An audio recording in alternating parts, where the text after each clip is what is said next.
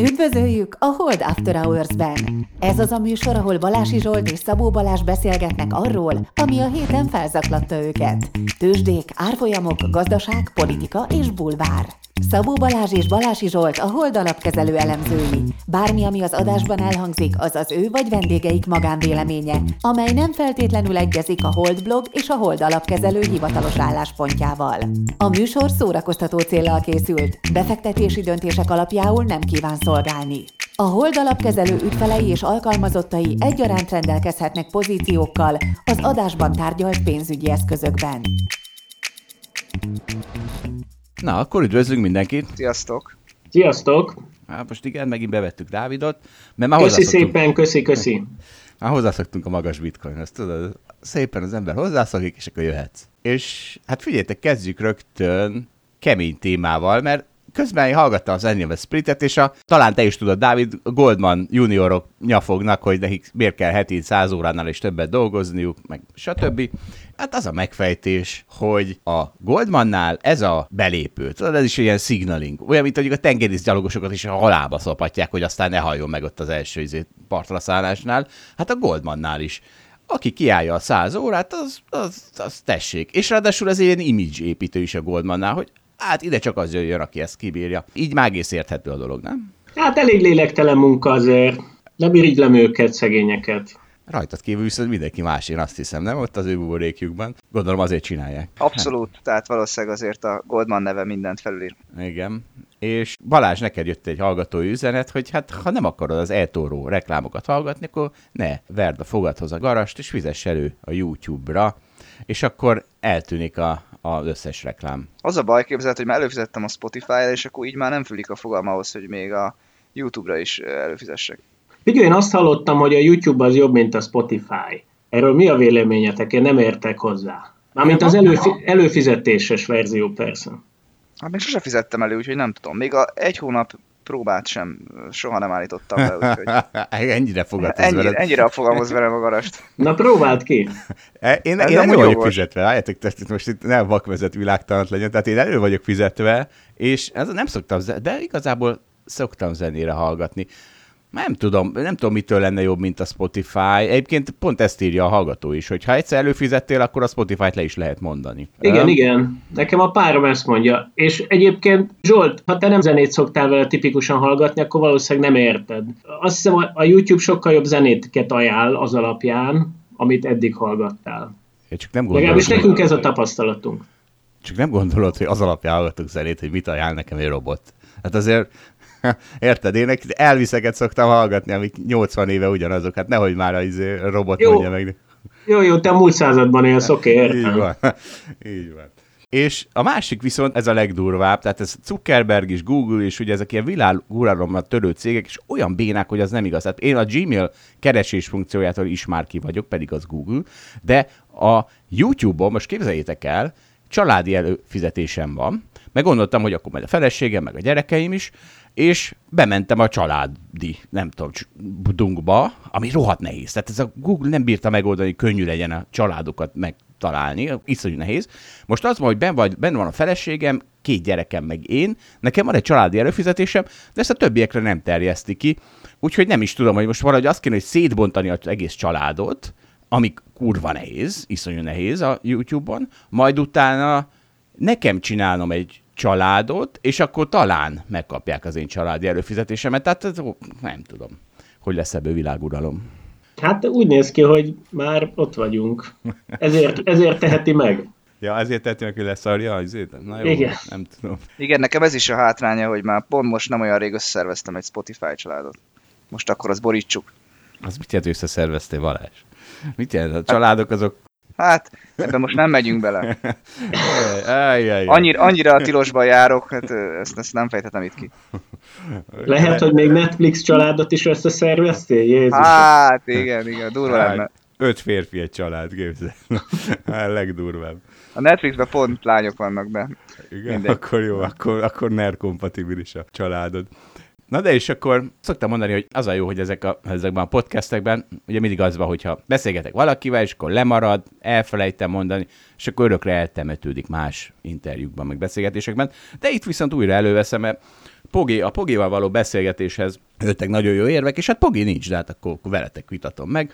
Ugye az egyik, amiben én csak hápogtam, annyira nem értettünk egyet Pogival, az, hogy ő mondta, hogy de hát az Aldiban, hát hogy képzelem, hogy olyan emberek, hogy emberek olyan munkákat végezzenek, amiket én nem vagyok hajlandó, és ho- hogy gondolom, hogy ez, ez így lehet, de hát ezt, tehát ezt egyszerűen nem értettem. Tehát, hogy hát mi, így működik a világ, hát nem tudunk mit csinálni, hát valakinek föl kell tölteni azokat az Aldi polcokat, és ahol szerintem nagyon tetten érhető, hogy mennyire nincs igaz, az az, hogyha és mondtam neki, hogy tehát már csak hat órát dolgoznak, és az nem érdekes, hat órát se akarnád azt csinálni, és azért nagyon javul ezeknek a kevésbé képzett társadalmi rétegeknek is a munkakörülményeik folyamatosan egyre javult. Tehát az, hogy 50 vagy 100 évvel ezelőtt mit csináltak, ahhoz képest nem tudom, négyzetesen javult. De az biztos, hogy ha most akkor megint még 20%-ot javítanak az ő munkaviszonyukon, Poki még mindig elégedett lenne, és még mindig elégedett lenne. Tehát, mert ugye már láttunk rohadt sok javulást. És és ugye szerintem ő addig lenne elégedetlen, amíg van, nem tudom, átlag alatti munkát végző bárhol a világon, de hát könyörgöm, hát egyszerűen ez matematikailag nem jön ki. Szerintem ez egy nehéz kérdés, tehát hogyha egy Amazon dolgozót megkérdezel, aki a raktárban robottól 12 órát, az nem biztos, hogy egyetértene veled. Ez nehéz, és hát az Amerika, a világ csúcsa, meg a kapitalizmus ne továbbja, szóval ezek nehéz kérdések, hogy mi az, amire rá akarunk venni embereket, és mi az, amire nem. Tehát, hogy vajon egy Amazon dolgozó is olyan szeretne lenni, mint a Goldman Sachs-nél, hogy rengeteg lélekölő munkát kell végeznie nagyon sok órán keresztül. Hát nem, ő nincs annyira megfizetve, de azért vannak ilyen trendek a világban, hogy ezt kell tenni az embereknek. Egyetértek a Dáviddal, de ahol ugye a Pogácsás podcastban is mondtam, szerintem javulnak ezek a minimumok, minél fejlettebb az ország, ezen is változtasson, haladunk. Igen, csak nem lehet azt mondani, hogy a csillagoség a határ, ami alatt senki ne végezzen semmilyen munkát, mert hát, mert hát meg kell végezni ezeket a munkákat, hát nem tudunk mit csinálni. Hát nem tudunk mit csinálni. És Szerintem... egyébként az a Amazon munkás, az, az ő ment oda, tehát érted? Igazából a, az Amazon munkásnak az Amazonnál dolgozni az jobb, mint az alternatívája, hiszen azért csinálja. Szerintem a Pogi szájában már nem akarok több dolgot mondani, de egy, egyet válaszolna rá, ami szerintem tudti, hogy de nem kapott megfelelő oktatást, és ezért tart itt, és ez az állam hibája, és az állam, ha fejlődik ebben, akkor, akkor nem fog oda menni a te szavaiddal élve. Úgyhogy ezen, ez itt van felelőssége az államnak. De hát az a baj, ugye, ha mindenki megfelelő oktatást kap, de akkor is valakinek el kell menni az Amazonhoz, tehát hogy csak annyi lesz, hogy diplomás emberek lesznek az Amazon. Dávid, hát épp te mondod, hát leprogramozzuk, és akkor a robotok fogják megcsinálni. Ha elég okosak vagyunk, le tudjuk programozni. Ja, ez teljesen igaz, akkor viszont ugye már eltűnik az összes munka a világról. Az, az nagyon jó, hát akkor boldogan az élünk a Nihilben. Azt csak te bajod, Dávid. Bocs, az a baj egyébként, és itt a Zsolt pártját is fogom egy kicsit, akkor, tehát ugyanúgy, ahogy a Goldman Sachs-nál, hogyha az ember nem dolgozik semmit, és egyébként minden napja csak arról szól, hogy lébet szóljon, akkor viszont nagyon elveszíti a rugalmasságát, meg a képességét arra, hogyha jön valami nehéz helyzet, akkor abban megállja a helyét. És ez a nehéz helyzet ez sok formában jöhet, tehát jöhet betegség formájába, vagy itt tudom én, párkapcsolati válság formájába, akkor visszatértünk oda, ahol a Goldman, hogy ez, a, ez mint a Fremenek, tudod, a dűnében, nem tudom, hogy ismeritek el, a Fremenek azért voltak a világ legnagyobb harcosai, mert olyan kegyetlenül keményen megedződtek, hogy az nem igaz. Tessék, hát akkor erre jó az aldis munka, hogy keményen meg legyél edzve, és a pandémiát is elviseled. Nem, Dávid? Igen, de azért ez egy elég egyoldalú edzés ugyanakkor. Nehéz helyzet. Jól van. A másik fogira nem mondtuk azt, hogy ugye, és ezt egy Facebook kommentelő vetette a fejünkhöz, hogy ugye Pogi szerint az a jó, hogyha képezzük a népet, akkor jobb lesz a demokrácia, és akkor jobb lesznek a politikusok. De ugye maga a piac az, az a full demokrácia per pillanat, tehát, hogy ott aztán tényleg, hát az marad életben elvileg, hogyha egy működő versenyző piac van, akire elegen szavaznak, akinek elegen megveszik a termékét, és annál demokratikusabb dolog nincs a világon, mint a piac, mégis ugye akkor ő ezt a állam, mert ő azt azt állította, hogy az állam azért működik, mert hogy a demokrácia működik. Hát ezzel vitatkoztam aztán élesen, mert hát látjuk, hogy nem működik. De hát ugye nekem pont ez a bajom, hogy amikor a pogi azokat az embereket, akiket vállalatvezetőként borzasztóan utál, mert kapzsiak, mert szemetek, mert nem tudom micsodák, ha beülnek az államba, akkor meg feltételezi, akkor majd egyfajta szentként fognak viselkedni, ugyanazok az emberek. Hát ez nyilván nem működik, és amikor, és valahol ezt is egy kicsit tette lehet érni, hogy amikor úgy gondolja, hogy amikor demokratikus kormányokat szavaznak meg az emberek, akkor majd normálisan működnek. Hát amikor a piaci szavazó gépen kelljen ennek az intelligens demokráciának működni, akkor viszont felteszi, hogy a piacon keresztül meg nem működik. És ez igen, ez tök jó ér, hogy a piac az a full demokrácia, csak hát ugye az a baj, hogy a piac nem fogja azt elérni, mert nincs arra motiválva, hogy az emberek okosabbak legyenek, és Pogi érve pont az volt, hogy ha sokkal több pénzt adunk a politikusoknak, akkor még ezek a vacak politikusok is majd összehoznak egy olyan oktatást, amitől jobb lesz maga a demokrácia, és jobb lesznek a politikusok, ugye ez a piacnál nincs meg. Zsolt, lehet, hogy azt mondod, hogy a piac full demokrácia, csak az néha full igazságtalan, ha az ember nem kapott egyenlő feltételeket az életének az elején. És hát nehéz, mert persze nem kapsz egyenlő feltételeket, és akkor vajon milyen mértékben kell kiegyenlítődnie. Én azt gondolom egyébként, hogy általában arra ott úgy tévedünk, hogy túlságosan nem kapnak egyenlő feltételeket az emberek, de valóban nem érhető el az, hogy egyenlő feltételeket kapjanak. Ez az élet nagy kérdései, hogy akkor mennyire kell egyenlősíteni. De egyébként nem értek egyet Pogival, vagy legalábbis amit most itt elmondhatok ezzel kapcsolatban, hogy itt a politikusoknak több pénzt kéne adni, és akkor jó lenne minden, szerintem se lenne jó. De ezek nagyon nehéz kérdések, de mindenképpen kéne valamit alakítani ezen a demokrácián, mert ez így nincs jól, ez teljesen világos. Ja, decentralizálunk, Dávid, decentralizálunk. Így van, a decentralizálás az egy jó irány egyébként, tehát hogy kisebb közösségek tipikusan jobban tudnak működni, mint a túl nagyok. Nagyon jó. Hát akkor Goldmannal kezdtünk, Goldmannal folytatjuk, mert hát ezek...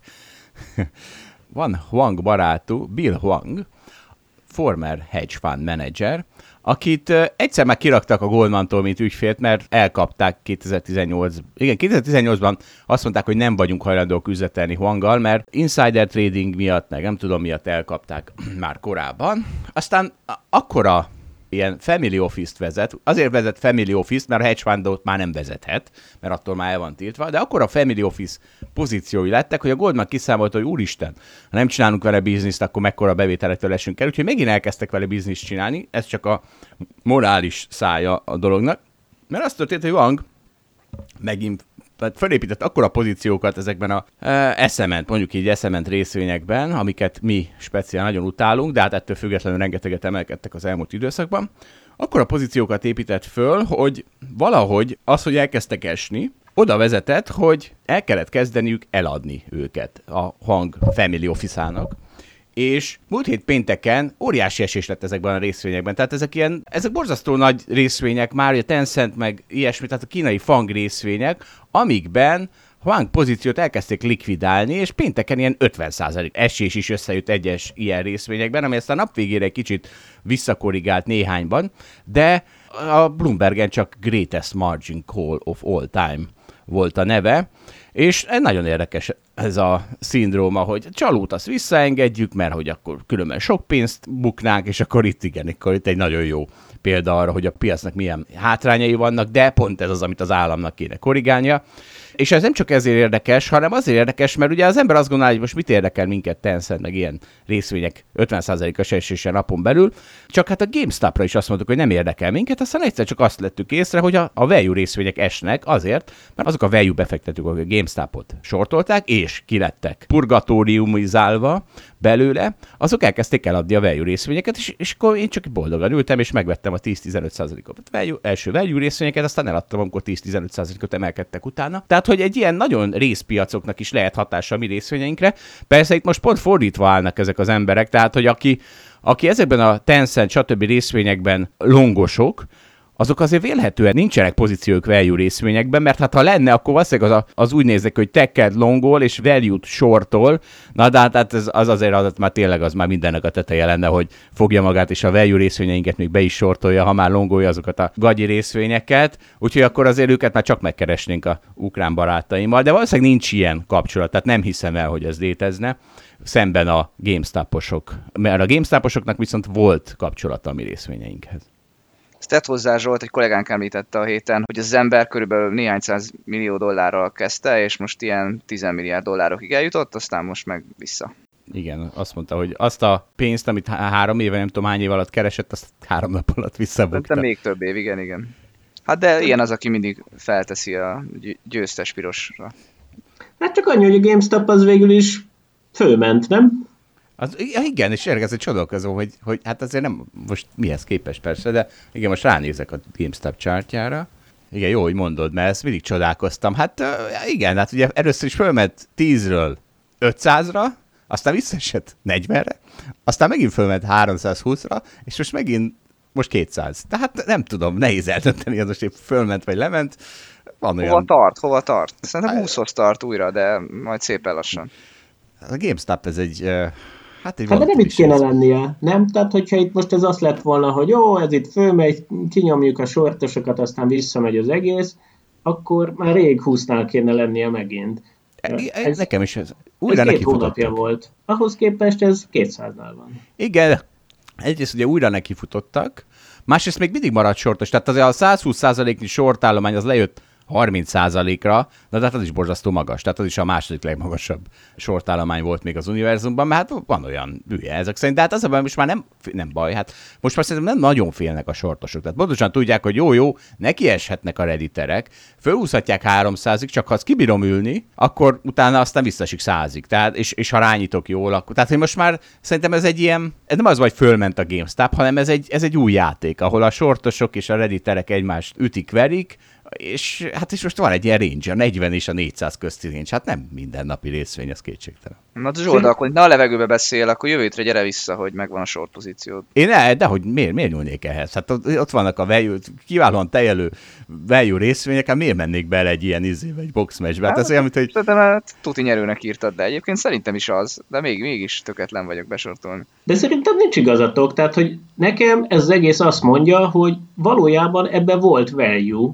az egésznek az elején, és igen, itt valami olyan úton jutottunk el oda, ami nem szokványos, tehát hogy a ti részvényeitek azok nem ezen az úton emelkednek, hogy itt a, volt egy ilyen nagy short squeeze az egésszel, de valószínűleg most már nem a short squeeze az, ami hajtja, vagy hajtotta, vagy nem csak az, persze biztos az is benne van, de úgy néz ki, hogy ebben van tényleg value, vagy volt value, amikor 20 dollár ér. De, de, ahhoz képest ez sokkal többet ér, és valószínűleg nem fog lemenni 20 dollár alá. De nem, ez nem igaz. Tehát a klasszikus metrikák alapján számolható, hogy mennyit ér, és nem mennyit ér. A value benne az, hogy még mindig vannak sortosok, akik egy jó hívó szó a Redditen. Tehát ez a value. Persze ez egy, ne, ez egy unortodox value metrika, és ha ezt value-nak értékeled, akkor akkor igazad van. Nem, az a value benne, hogy üzletmenetet vált, tehát hogy ugye van ah. ez a, az ilyen, nem tudom, ilyen bolt alapú eladás, vagy volt ebben a részvényben az, hogy ő tulajdonképpen így boltokban árul dolgokat, és hogy itt csinál valamifajta átpozicionálást.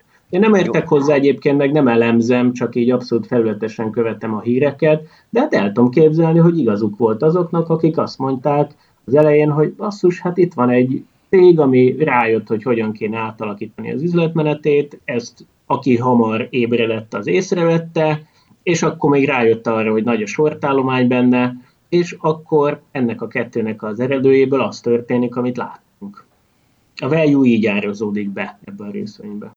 Dávid, azt ne tagad le, azért ilyenkor érdemes üzletmenetet váltani, amikor editerek megtaláltak.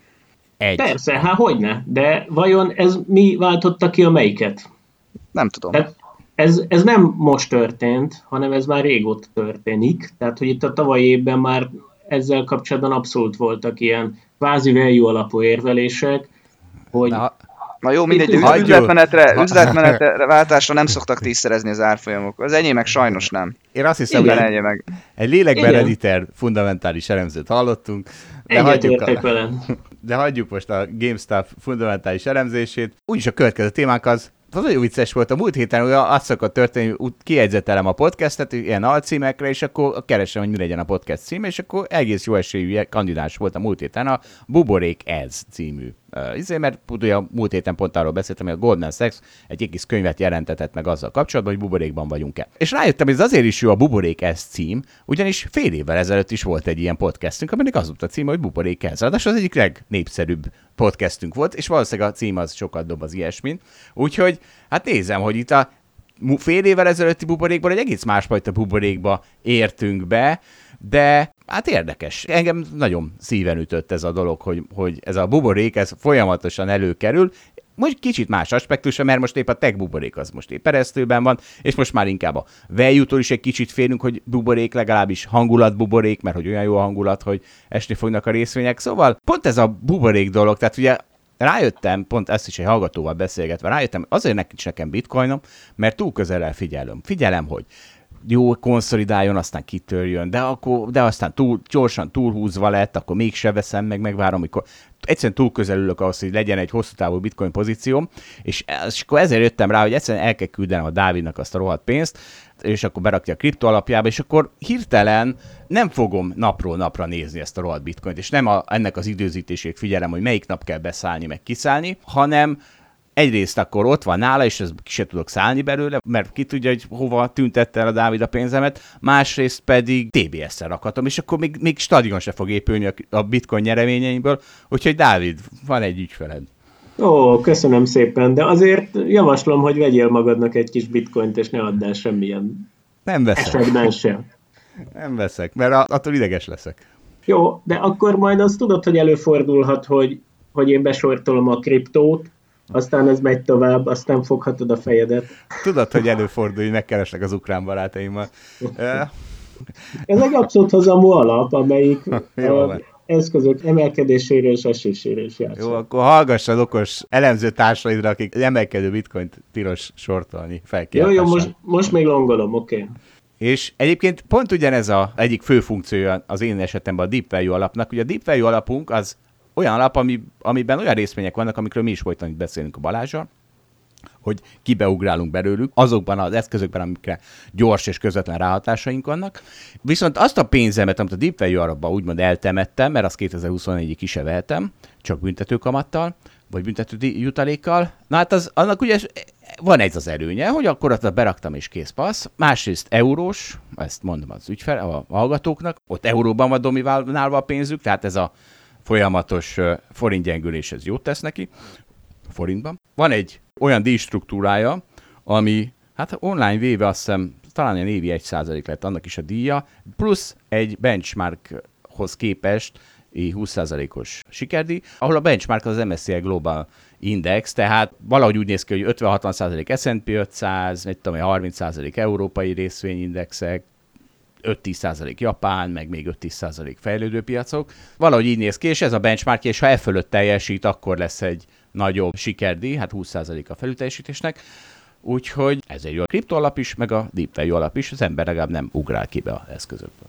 És, ha már itt tartunk, egy hallgatónk elküldte nekünk a TER, Total Expense ratio-it a alapjainknak, és neki is az jött ki, hogy 1-2 százalék közt van minden alapunk éves díjterhelése nagyjából, és mondta, hogy ugye az a ellenér ezekkel a aktívan kezelt alapokkal kapcsolatban, ezek milyen borzasztó drágák, 1-2 százalék évente a miénk, miközben az e- egy ETF-et megvenni az ennek a százada. Így aztán költségek után általában minden összehasonlításban az jön ki, hogy a ETF-ek agyonverték a aktívan kezelt alapok nem tudom 80-90 százalékát. És teljesen igaza van. Tehát ha akkor, hogyha valaki mindig a legpompásabb ETF-ben rakja a pénzét, hát akkor az agyon fogja verni az aktívot. Tehát ha mindenki, valaki mindig előre tudja, hogy most S&P 500-ba kell rakni a pénzemet, most value ETF-be kell raknom a pénzemet, most európai, nem tudom milyen autóipari ETF-be kell raknom a pénzemet, akkor akkor az, az nagyon jól fog teljesíteni, csak ez aktív vagyonkezelés. Tehát akkor az történt, hogy ez az ember, aki mindig eltalálja, hogy melyik ETF-be jó tenni a pénzünket, az aktívan kezeli a pénzét, ami hát egy borzasztó nehéz szakmát, ezzel küzdünk, aztán hol sikerül, hol nem.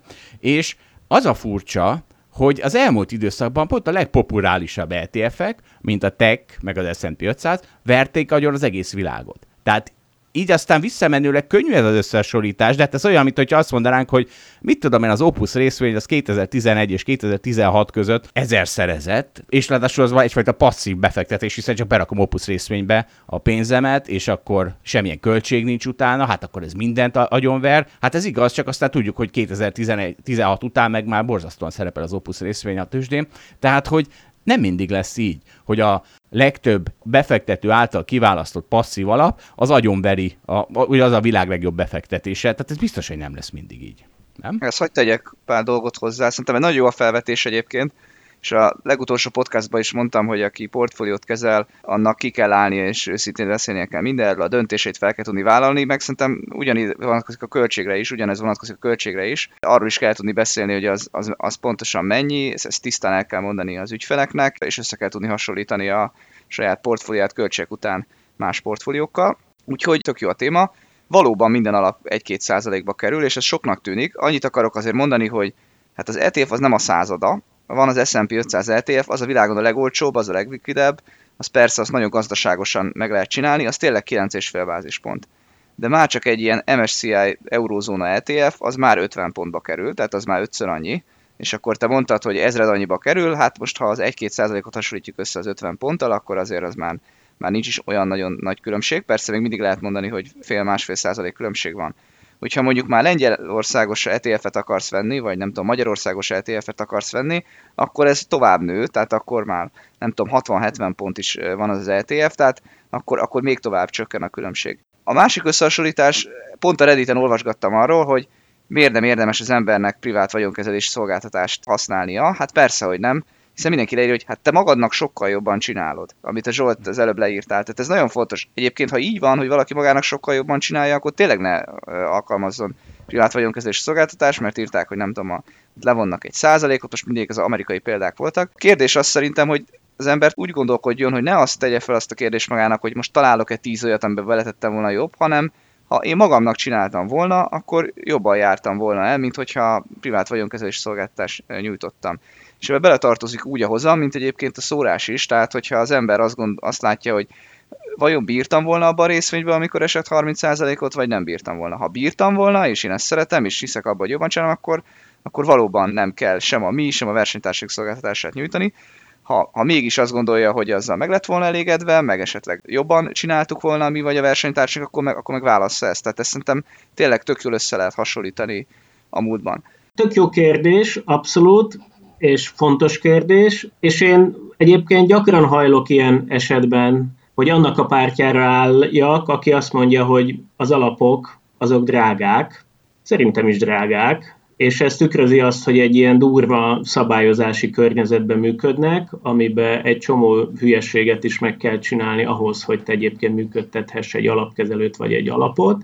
Ennek egy része talán túlzás, meg felesleges, meg nem a lényeget szabályozza. Egy része persze nagyon fontos, biztosítékokat ad a befektetőknek arra, hogy ő itt nem lesz átverve. Nyilván látjuk azt, hogy azért ez sem mindig tökéletesen biztosított, néha átverik az ügyfeleket. De én azért azt gondolom, hogy össze lehet állítani egy olyan portfóliót ETF-ekből, nem is olyan nagyon nehéz, amelyik nem a, itt tudom én milyen autóipari szektort követi, hanem egy szélesebb indexet, egy ilyen kvázi világindexet követ, és leköveti a világ részvényeinek az árfolyamát, és talán ilyet érdemes is csinálnia mindenkinek, azzal a fogadalommal együtt, hogy én ide beleteszem a lóvémat, és egyébként nem akarok hozzányúlni az elkövetkező sok évben, akkor se, hogyha a fene-fené teszik. És az nagy kérdés, hogy vajon érdemes-e például abszolút hozamú alapokba beletenni lóvét.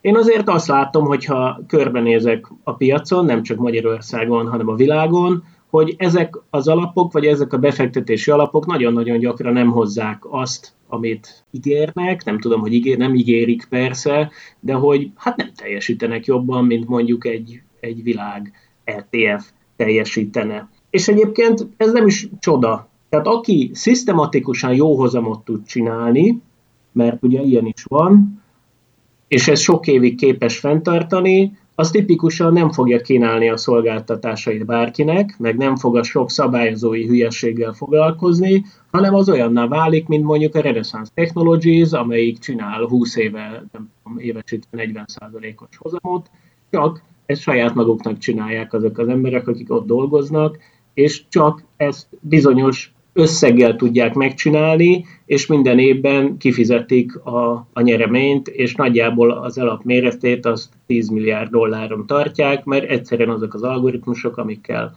dolgoznak, azok nem bírnak el több pénzt, annál nagyobb pénzből nem tudnának jó hozamot kihozni. Tehát, hogy a Renaissance Technologies sajnos nem tudjuk megvenni, hogyha bemegyünk egy tetszőleges bankba.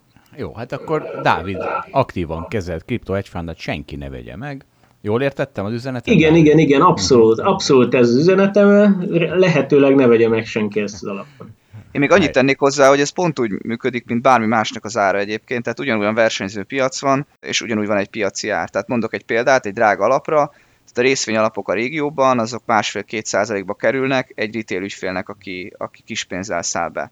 De hogyha valaki nagy ügyfél, tehát intézmény, akkor ezt le tudja alkodni, nem tudom, 30-80 pont közé, és akkor, akkor neki lehet akár új sorozatot is indít az alapkezelő, ha annyira nagy ügyfél, és ő annyira saját feltételeket szeretne. Tehát ez, ez ugye minden alkuképes, hát nyilván minél nagyobb az ember, annál, annál jobban tud alkudni.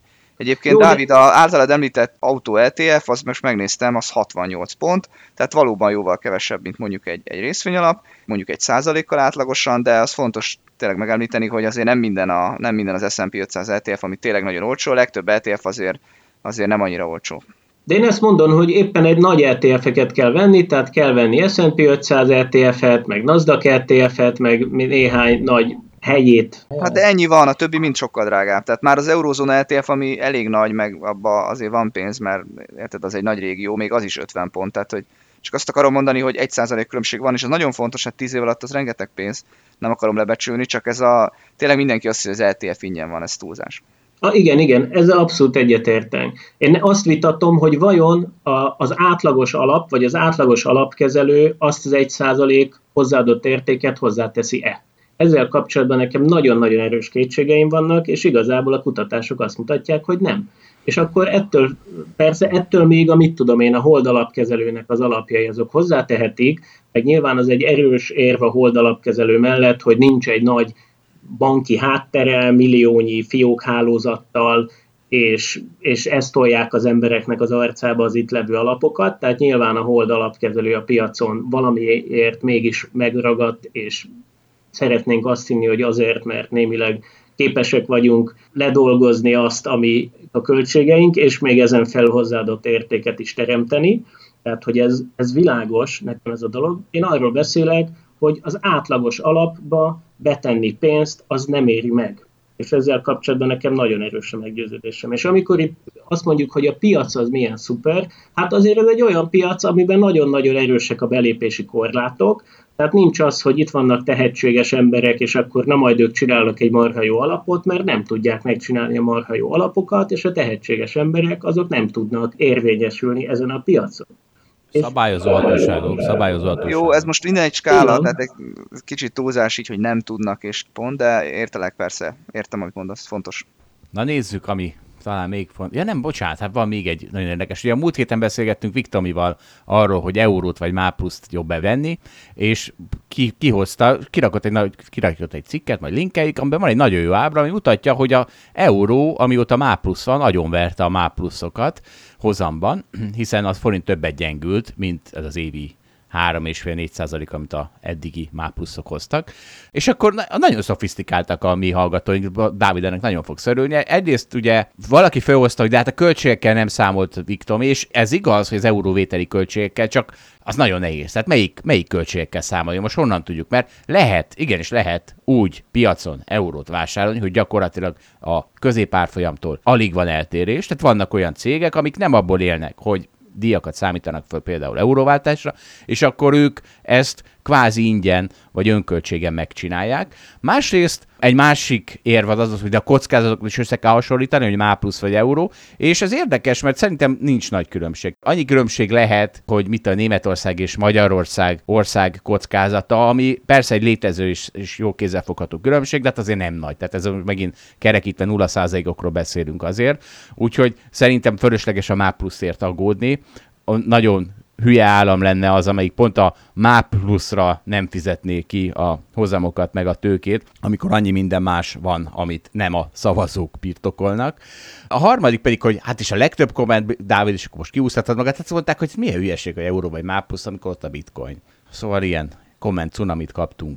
Én azzal húznám ki magamat egyébként, még az, és az előző témához kapcsolódnék, hogy az egy nagyon fontos dolog, és jó lenne egyébként, hogyha ezt lehetne valamilyen módon ellenőrzött formában verifikálni, vagy megmutatni, hogy a portfóliókezelő tart-e pénzt a saját alapjába. És egyébként én azt tudom elmondani, hogy én a saját alapjaimban nagy összegeket tartok, a saját vagyonomnak nagy részét ott tartom, és ezzel azt mutatom, hogy én hiszek ezekben a termékekben egyrészt, másrészt pedig, hogy ösztönzöm magamat, és egyszerűen az én sikerem az akkor lesz nagy, hogyha jól dolgozom az alapban. És nem akkor, hogy Hát figyú, mindegy, a fix díjat úgy is megkapom, és akkor ha van sikerdíj, van, ha nincs sikerdíj, nincs, az már kicsit mindegy.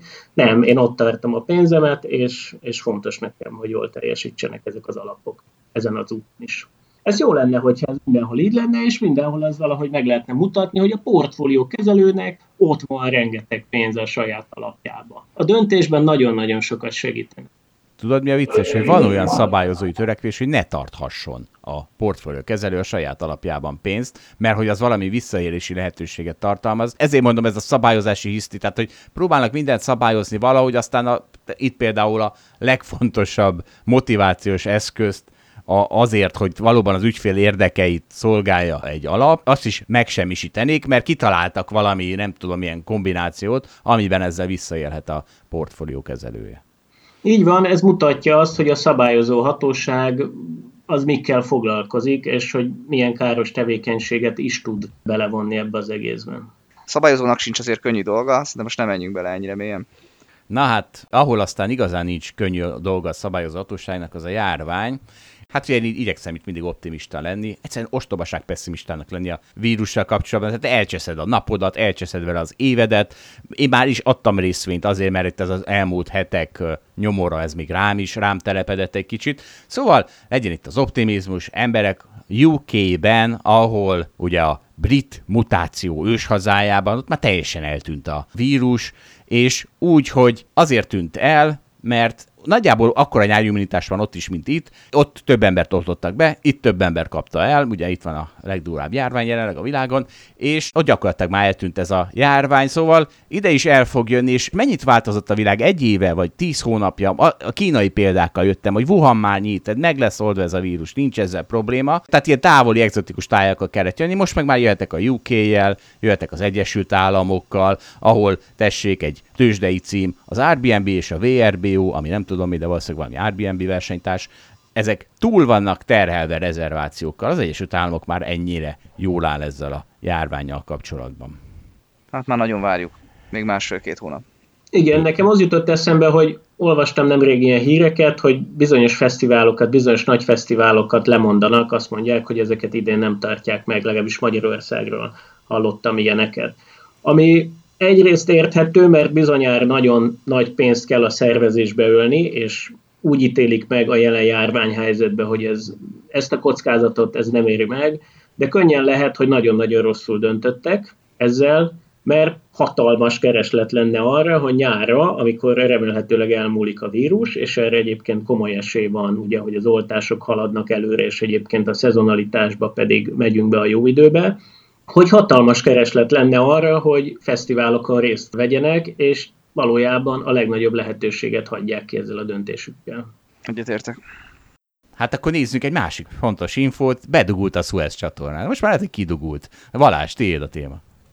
Hát így van, sajnos pont múlt héten azt hiszem labzárta után kezdtünk el már foglalkozni ezzel a hírrel, úgyhogy egy kis késésbe vagyunk, mert már ez egy hete kezdődött.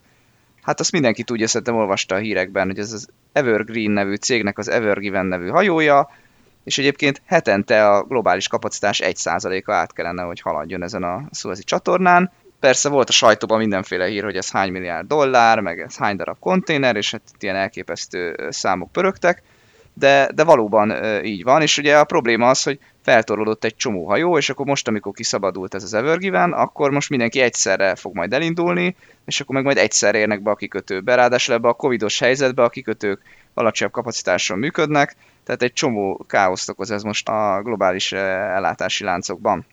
De amúgy egyébként azért jó hír, a hét elején ugye hétfő reggel jött a hír, hogy az Ever Given-t azt legalábbis részben kiszabadították, tehát most már el lehet hajózgatni mellett. Azt hiszem még mindig ott áll talán félig meddig a Suezi csatornának azon a részén, ahol eddig megfenek lett, de már el lehet mellette hajózni, úgyhogy az igazi, igazi nagy problémát azért megoldották. De és egyébként az érdekes szerintem, hogy ez mennyire ritka jelenség, meg most tényleg az van, hogy felfigyeltünk arra, hogy a globális ellátási láncok sokkal sérülékenyebbek, mint gondoltuk, Hát ezért egy bonyolult kérdés, nem fogom tudni rá választ. Az biztos, hogy a Suezi csatornán azért nagyon ritkák ezek a balesetek, hogy ezek ennyi időre feltartsák a forgalmat. Tehát volt már ilyen, meg pár órára sokszor történt ilyen, vagy többször, legalább néhányszor az elmúlt húsz évben.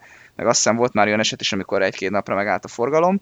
De talán nem véletlen, és nem tudom persze igazolni, hogy Most, amikor nagyon nagy a kereslet a mindenféle hajóra, főleg a konténerhajóra, mert rengeteg a szállítási igény, ki vannak maxolva a kapacitások, pont annyi hajó megy a szözi csatornán, amennyi csak lehetséges, Na, ilyenkor történik pont egy baj, valószínűleg mindenki siet, mindenki meg akarja oldani minél előbb a dolgát, és akkor most szembenézhetünk azzal, hogy, hogy hogy is néz ki a világ, ha ez az egészen egyszerű dolog nincs. Úgyhogy hát nem lennék most azok helyébe, akik az Amazonról rendeltek.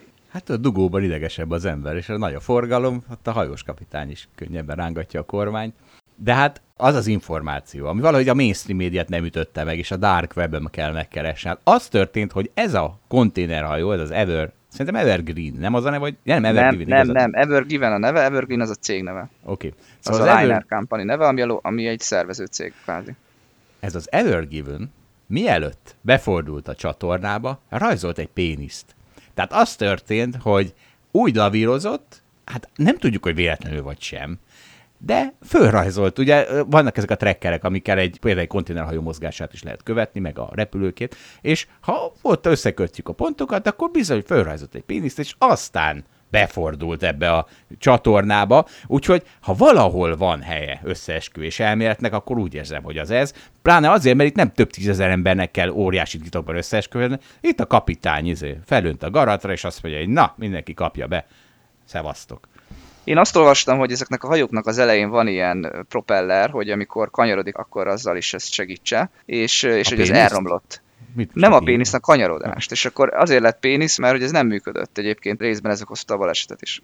A balesetet az is okozta, hogy a hajók mérete az nagyon-nagyon-nagyon megnőtt az elmúlt években, a konténerhajók mérete. Ez egy hatalmas hajó, és ráadásul a Suezi csatornában nincsen olyan korlát, ami mondjuk a hajó hossza miatt korlátozná azt, hogy mekkora hajó mehet be. Itt különböző paraméterek mentén vannak korlátok, tehát hogy milyen mélyre, mi a, nem tudom, mi ennek a hivatalos neve, hogy milyen mélyre süllyedhet a hajó, meg milyen magas lehet a hajó, mert ugye, hogyha átmegy egy híd, és a Suezi csatorna felett van a híd, akkor, akkor el kell férni alatta, hogy milyen széles lehet, de egy azzal kapcsolatban nincs erős kényszer, hogy milyen hosszú lehet. És egyébként sok más hasonló szituban van ilyen méret, tehát hogy mondjuk a Panama csatornából ugye nem mehet be tetszőlegesen hosszú hajó, egyszerűen azért, mert ott zsilip rendszereken kell átmenni, igazából a hajóknak kicsit meg kell mászniuk, fel kell mászniuk néhány tíz méter magasságba, hogy aztán a másik oldalon, Amerika másik oldalán lemásszanak, és ezekbe a zsilipekbe csak bizonyos hosszúságú hajó fér be.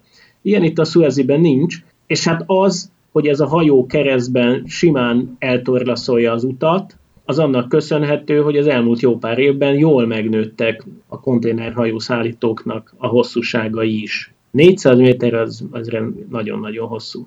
És még egyébként azt mondják hajós kapitányok, hogy a Suezi csatorna az amúgy egyébként nem egy nehezen hajózható dolog. Tehát az viszonylag egyenes, nincsenek nagyon nehéz manőverek, ellenben például a Panama csatornával, ilyen itt sokat kell kanyarogni, de hogyha nagyon nagyjá válnak a hajók, akkor bizony ez kockázatokat rejt. És hát most ez a kockázat, ez éppen aktiválódott. Hát igen, igen, tehát a tegyem hozzá, csak érdekességképpen, hogy azért nem győztük le egyáltalán a természetet, tehát a Panama csatornát az pár éve szélesítették ki, meg mélyítették akkorára, hogy most már 5000 meg 6000 konténer tervírású hajóknál is nagyobbak is mehetnek rajta. Na most ugye itt az említett Evergiven az 18 ezer konténert cipelt magával. De akkor most legyőztük, vagy nem győztünk, vagy nem értem. Hát, az, hát, hát, hogy a Panama csatornánál még, még nincsen legyőzve, mert ott még ezek bőven nem tudnak menni. Hát de de hát le van győzve. Tehát előfordult egy baleset. Azért ne, ne csináljunk úgy, mintha azért 10-20 éve ne, ne döcögnének át ezek a dolgok ott. De nem, nem, nem, nem a Szulezi csatornára mondtam, hanem például a Panama csatornára. Ja, és értem, akkor a, a nagy hajók azok ott kerülgethetnek, hogyha akarnak, ami azért elég hosszú időtáv. Jó, nehogy ezt is túlhisztizzük, arra vigyázzunk. És Hát képzeljétek, volt egy nagyon jó. Néhány hete értetlenkedtem, hogy miért nincs az alsógatya, online alsógatya, boldog alsógatya. Én azt hiszem megtaláltam a magyarázatot, és milyen jó, hogy elemző az ember, mert megtudja, hogy mi történik. Vakmajom egy cikke az alablogon, a gyapott háború az a címe, és az történik ugye Kínában, hogy ezek ott, hát ugye jól kezelték a vírus, csak hát ez koncentrációs táborokkal is jár, hiszen az a társadalmi berendezkedés az ilyen. Szóval vannak ezek az ujgur kényszermunkások, akik szedetik a gyapotot a nem tudom melyik tartományban. És elkezdett néhány divatmárka ez ellen felszólalni, vagy nem is tudom, és azt mondják, hogy ők nem vesznek gyapotot, ami abból a tartományból származik. Kína erre bepirpult, hogy mi, mit gondolnak ezek, hogy ők nem nyomnak el sen. Én nem értem, hogy miért tiltakoznak ezzel ellen komolyan. Hát mindenki tudja, hogy, hogy, hogy, mi folyik ott Kínában. Hát az, hogyha kikérik maguknak, tehát ez amit Magyarország, az, hogy kikéred magadnak, hogy itt nincs korrupció, attól még van korrupció. Az, hogy kikéred magadnak, hogy nincs újgur kényszermunkatábor, attól még az lesz. Szóval, hogy emiatt aztán óriási háború volt. Tehát az H&M-et most épp ki akarja tiltani Kína az országból, azért, mert H&M azt mondta, hogy ők nem fognak ezentúl onnan származó gyapotot használni. És lehet, hogy ugye az alsógatyám, lehet, hogy ezért nincs abban az alsógatya boltban, mert az is egy ilyen gyapotot használt, és elkezdtek erről lejönni. És lehet, hogy ez a gyökere annak a problémának, hogy nincs alsógatya az alsógatya boltban, akkor így azért könnyebben viselem, hogy itt a újgur kényszermunkások megvédése érdekében nincs alsógatja az alsógatyaboltban, bár azért ugye az, ilyenkor azért végig gondolom, hogyha én újgur kényszermunkás lennék, akkor mit szeretnék, hogy egy három gyerekes családapa boldogan viselje az általam szedett gyapotból az alsógatját, attól vagyok boldogabb, vagy attól, hogyha bolykottálja ezt. Ti mikor lennétek boldogabbak? Hát szerintem rendben van itt a bolykott. Igen, szerintem is az egy aggasztó tendencia, hogy ahol nagy piac van, az igazából mindent megtehet, mert hogy akkor mindent meg is fog tenni. És hogyha minden cégennek lefekszik nekik, akkor, akkor szerintem egy olyan világ felé közeledünk, amiben nem nagyon szeretnénk élni.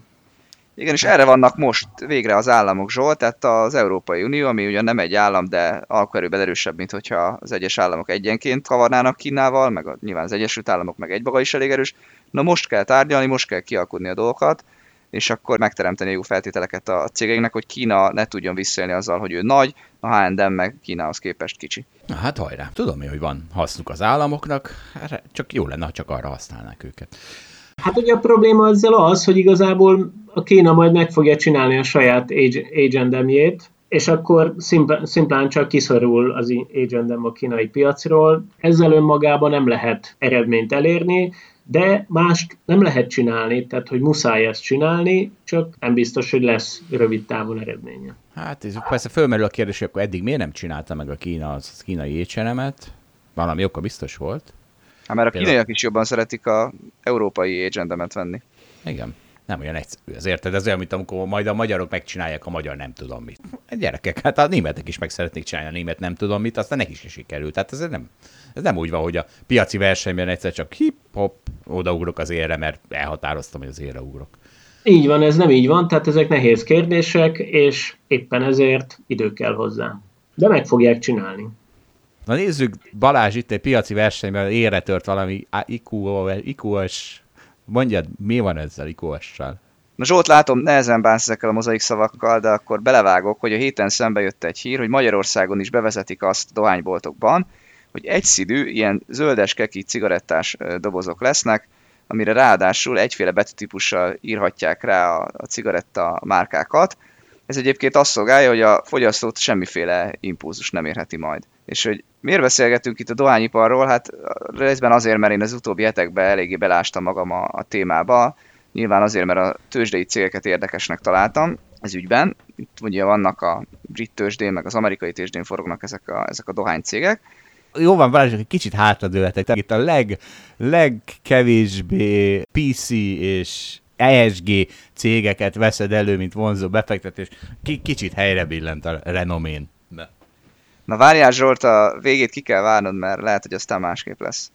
Szóval amikor ilyen híreket hall az ember, hogy ennyire komoditizálják a, cigarettát, meg egyébként azért tudjuk azt is, hogy csökken folyamatosan a fogyasztóknak a, száma, és egyébként egyre kevesebb cigarettát vásárolnak, akkor azt gondolná az ember, hogy ezek a cégek leúszhatják magukat a WC-n. Annyiban egyébként képzeld el, hogy jó a helyzetük, hogy ezek a cégek ezeket a mennyiség kieséseket folyamatos áremelésekkel kompenzálják, tehát az árbevételük az nagyjából konstans marad, és ennek ellenére, mivel az ESG-ben egyébként valóban utálják őket, ezért a részvényárfolyamok meg, meg leestek a, a tőzsdén. És ezért elég alacsony szorzókon forognak, tehát van olyan cég, az Imperial Brands nevű, az a legolcsóbb, vagy a legkisebb szorzó, ez például a 6-os 7-es price per earnings szorzón forog, tehát csak 6-7 évnyi profitot kell fizetni érte. Ennek persze nyilván ott van az a kockázata, hogy hát ezt a profitot nem biztos, hogy sokáig megcsinálja, az elemzők szerint még 3-4-5 évig meg fogja csinálni ugyanazt a profitot, amit csinál, de aztán, aztán ez majd csökkenésnek indul. De hogy mégsem ez az iparág talán a leggoloszabb a világon, arra a Philip Morrisnak a innovációja a példa, ami az ICOS, amit az előbb ki akartál mondani, Mert ugyanis az arról szól, hogy ha az ember ilyen hevítéses dohányterméket használ, tehát megveszi ezt az IQOS-t, ami egy ilyen eszköz 10-30 ezer forintért, és abba vesz egy ilyen speciális dohányt, amit szintén gyártjanak mellé a gyártók, akkor hát ez a Philip Morris állítása nem biztos, hogy igaz, azt mondja, hogy a káros anyagnak a huszada kerül csak bele az embernek a szervezetébe. Ugyanannyi nikotin kerül bele, de a nikotin nem káros, az csak függőséget okoz, tehát az megmarad a függőség, de közben a, a káros anyag az meg a huszada. És egyébként ezt még nem igazolták azért mások, meg többi versenytárs az ágál az ellen, hogy ez ennyire, itt ennyire jó lenne a helyzet, de például az FDA, tehát ugye az amerikai gyógyszerfelügyelet is azt mondja, hogy itt jelentős javulásról van szó, vagy ha nem is javulásról, akkor inkább úgy mondom, hogy a egészségkárosító hatás az jelentősen csökken, hogyha valaki ilyen IQOS használ, és abba, abba ilyen hevített dohányterméket. Úgyhogy hát mondhatjuk, hogy ezek a világ leggonoszabb cégei, de talán, hogyha ez új technológia, ez, ez tényleg ilyen jó, vagy, vagy legalább közel ennyire jó, mint a cég állítja, akkor azért nagyot fejlődünk, tehát eleve csökken az, hogy mennyit szívnak az emberek, és még az sem annyira káros, akkor azért az egy jó dolog. És akkor ami miatt még ezt elő akartam venni, hogy én azt nem tudom eldönteni, hogy amikor néztem ezt az iCost, akkor ugye azt látom, hogy lehet, hogy ez tényleg valami gyökeresen új dolog, és valami nagyon nagy innováció ebben az iparágban. Egyébként ez is azt mutatja, hogy a Philip Morris, ami azért egy elég nagy cég, tehát az a, az a legnagyobb globális dohányipari cég, már a árbevételének a negyede jön IQOS-ból és a hozzáadott cigaretta termékekből, tehát azért az, az sok pénz, és hát az azt jelenti, hogy ez, ez fejlődik, meg ez megy előre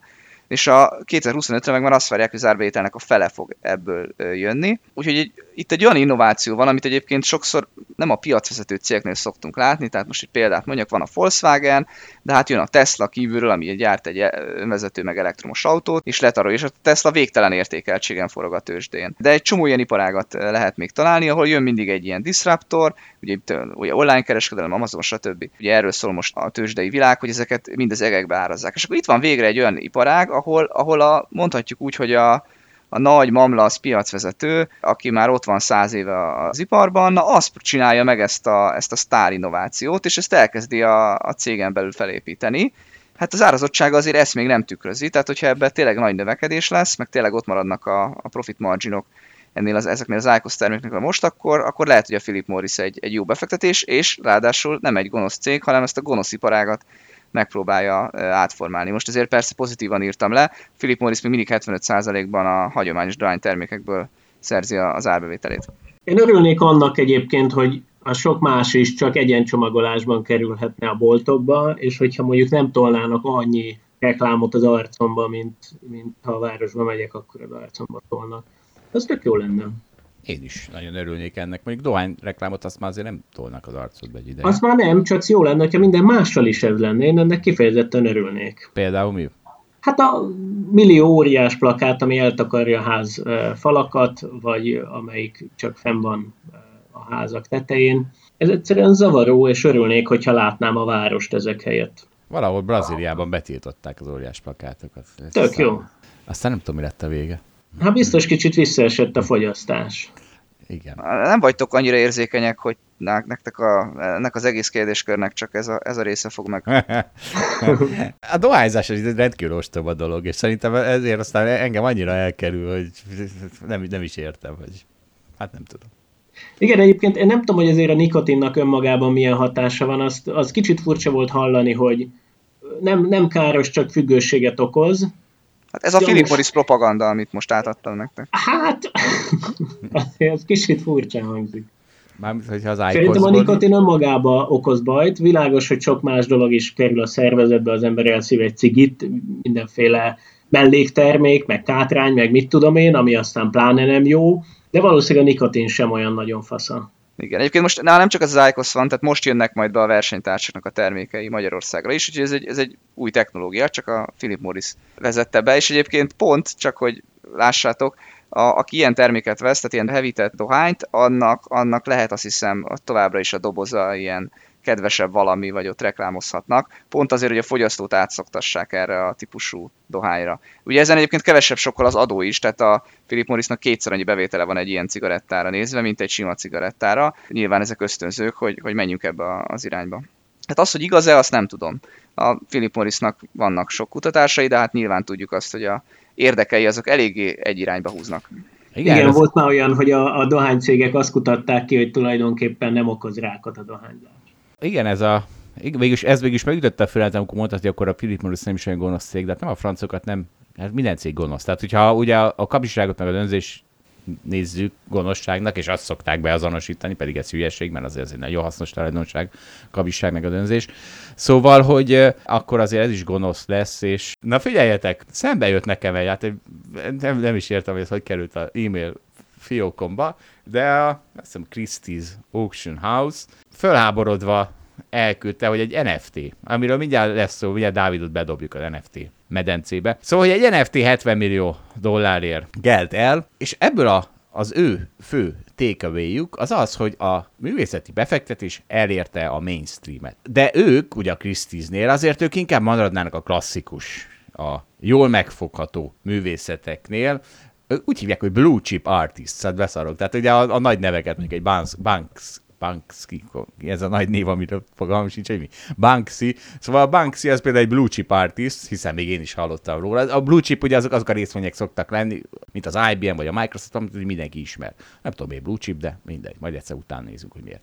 Szóval azt mondták, hogy az ő egy Masterworks nevű cégnek a által számolt mm, index, ami ilyen klasszikus ártokba fektet, az S&P 500-at 95 és 2020 közt, tehát 25 éves időtávon 172%-kal verte meg. És ugye hát ez az S&P 500-nak egy elég jó időszaka volt. Szóval ha ez így van, akkor gratulálunk, és a, most adtak el egy Bans, Banksy munkát 32% éves hozammal, és szóval ők ezt az NFT-ből vezették le, hogy akkor mindenki vegyen rajtuk keresztül ártot, mert ők azt oldották meg azt hiszem, hogy nem kell megvenni egy egész festményt, hanem csak egy ugye egy befjegyet vásárolunk ilyen festményekbe. Milyen jó.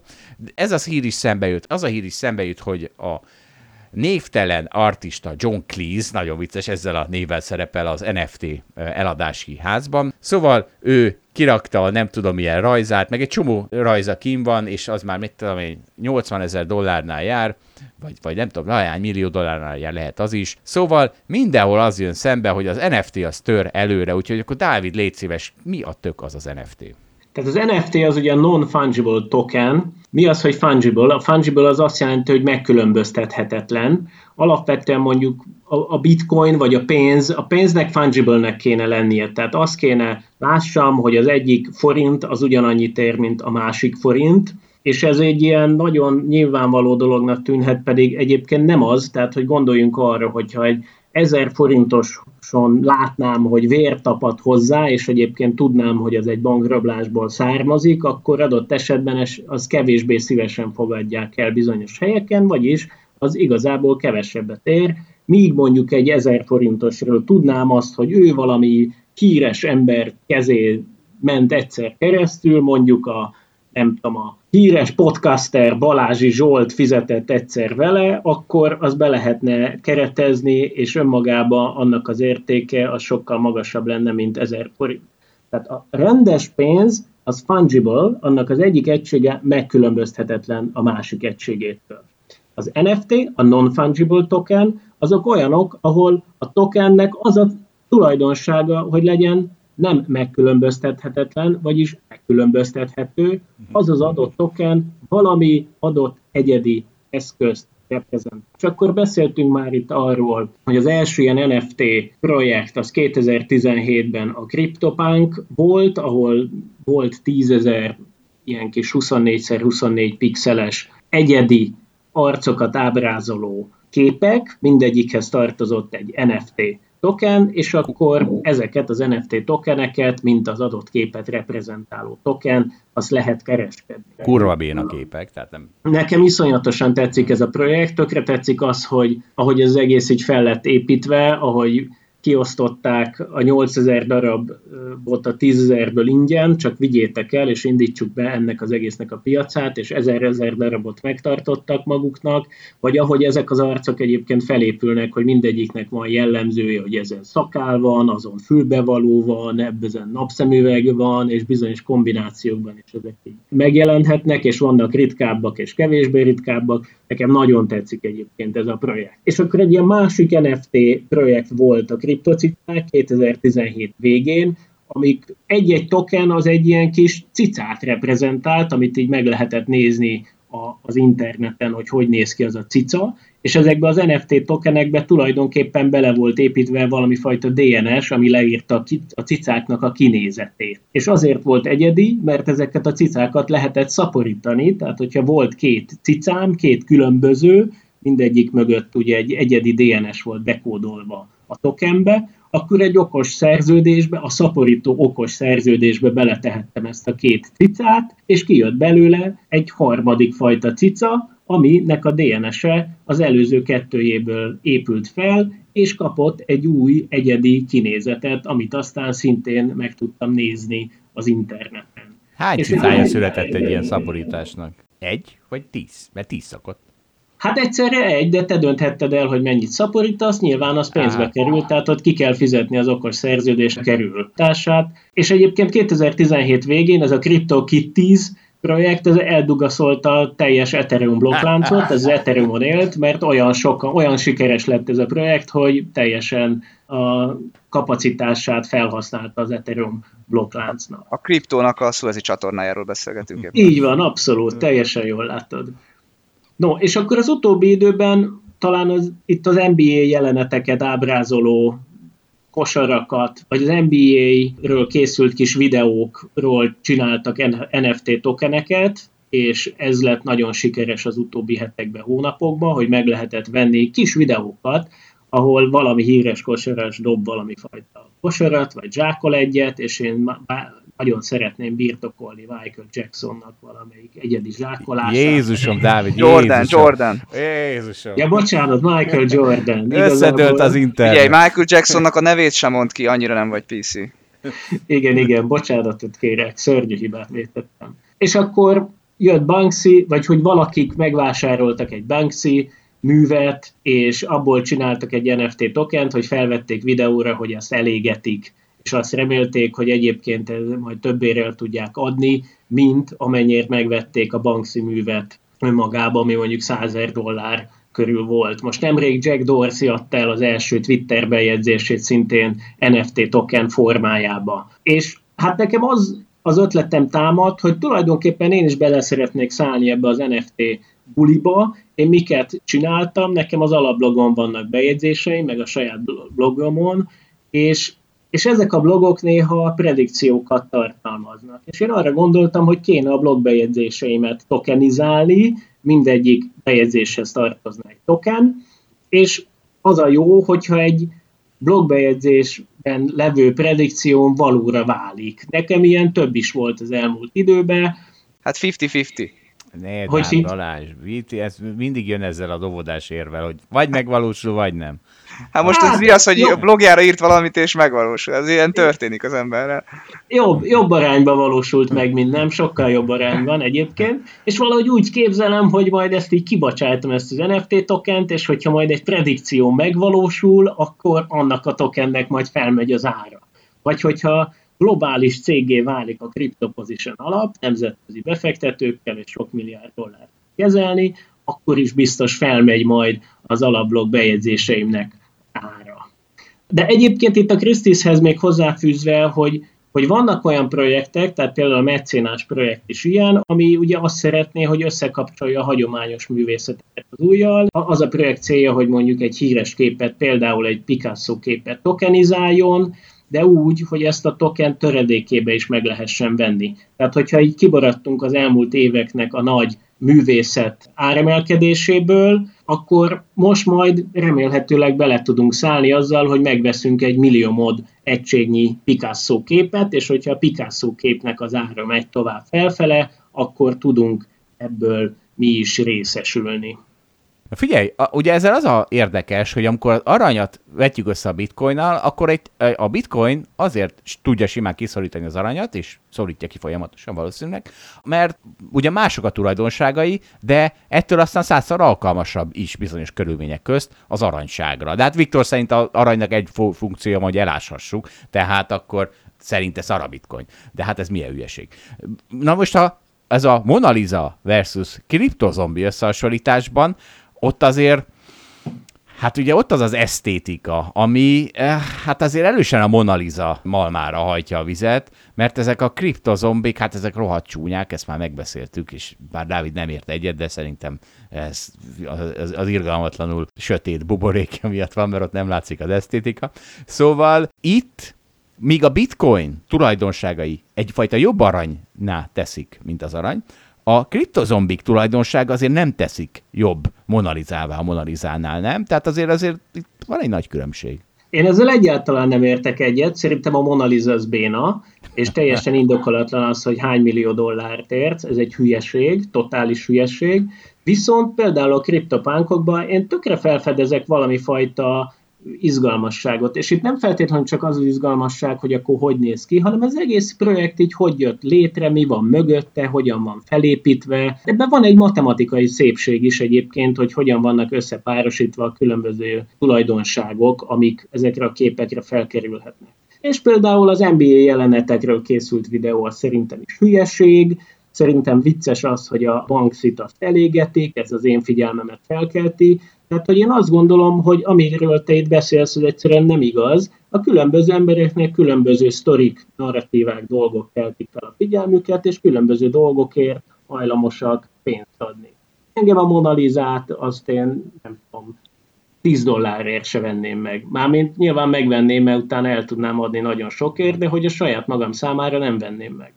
Szerintem ez abszolút a jövő, és egyébként tök jó lehetőségeket tartalmaz, hogyha egy ilyen NFT tokent mondjuk olyan okos szerződésbe burkoljuk, vagy úgy hozzuk létre, hogy ha a művész, aki létrehozza, egyszer eladta, utána, ha ezt továbbadják, ő mindig részesüljön mondjuk a vételár 10%-ából. Tehát kvázi ez a művész abból a jövőben is részesülni fog, hogyha az ő hírneve emelkedik, kvázi egy ilyen ösztönzőt is teremtünk számára, hogy ő aztán majd tényleg híres legyen, mert a már, a már eladott műveiből is tud részesedni, ez egyszerűen mindenkinek jó, és olyan új lehetőségeket teremt, ami eddig nem volt.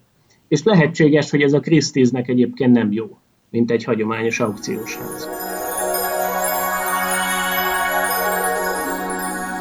Kedves hallgatók, ezt most külön mondom fel, mert Balázs a PC buborékjában teljesen bepánikolt, hogy miért kell nekünk ilyen témákról beszélgetni a Hold alapkezelő tőzsdei podcastjében, hiszen nem is értünk hozzá, meg különben is Hát Balázsnak természetesen sok szempontból nincs igaza. Ő még mindig abban reménykedik, hogy emberek azért hallgatják ezt a podcastet, hogy kiderüljön számukra, milyen péperen forog a Philip Morris. Én meg azt hiszem inkább azért, mert értelmes emberek beszélgetnek őszintén olyasmikről, amik érdeklik őket, ami még a globális médiapalettán is sajnálos, sajnálatos piacilés. A témáknak, véleményeknek semmi köze a holdalapkezelőhöz, de ez Bruce Willis magyar hangja. Benny is elmondja az elején. Ahhoz viszont van, hogy bármiről érdemes racionális beszélgetést folytatni, arról is, amiről nem szokás. Sőt, arról a leginkább, ez egy racionalitás sales műsor. Balázs még egy aggodalma, hogy hogy néz ki, hogy egy három gyerekes családapa ilyesmiről elmélkedik. Hát lehet ezt belemagyarázni, de elég hülyeség, mert amikor majd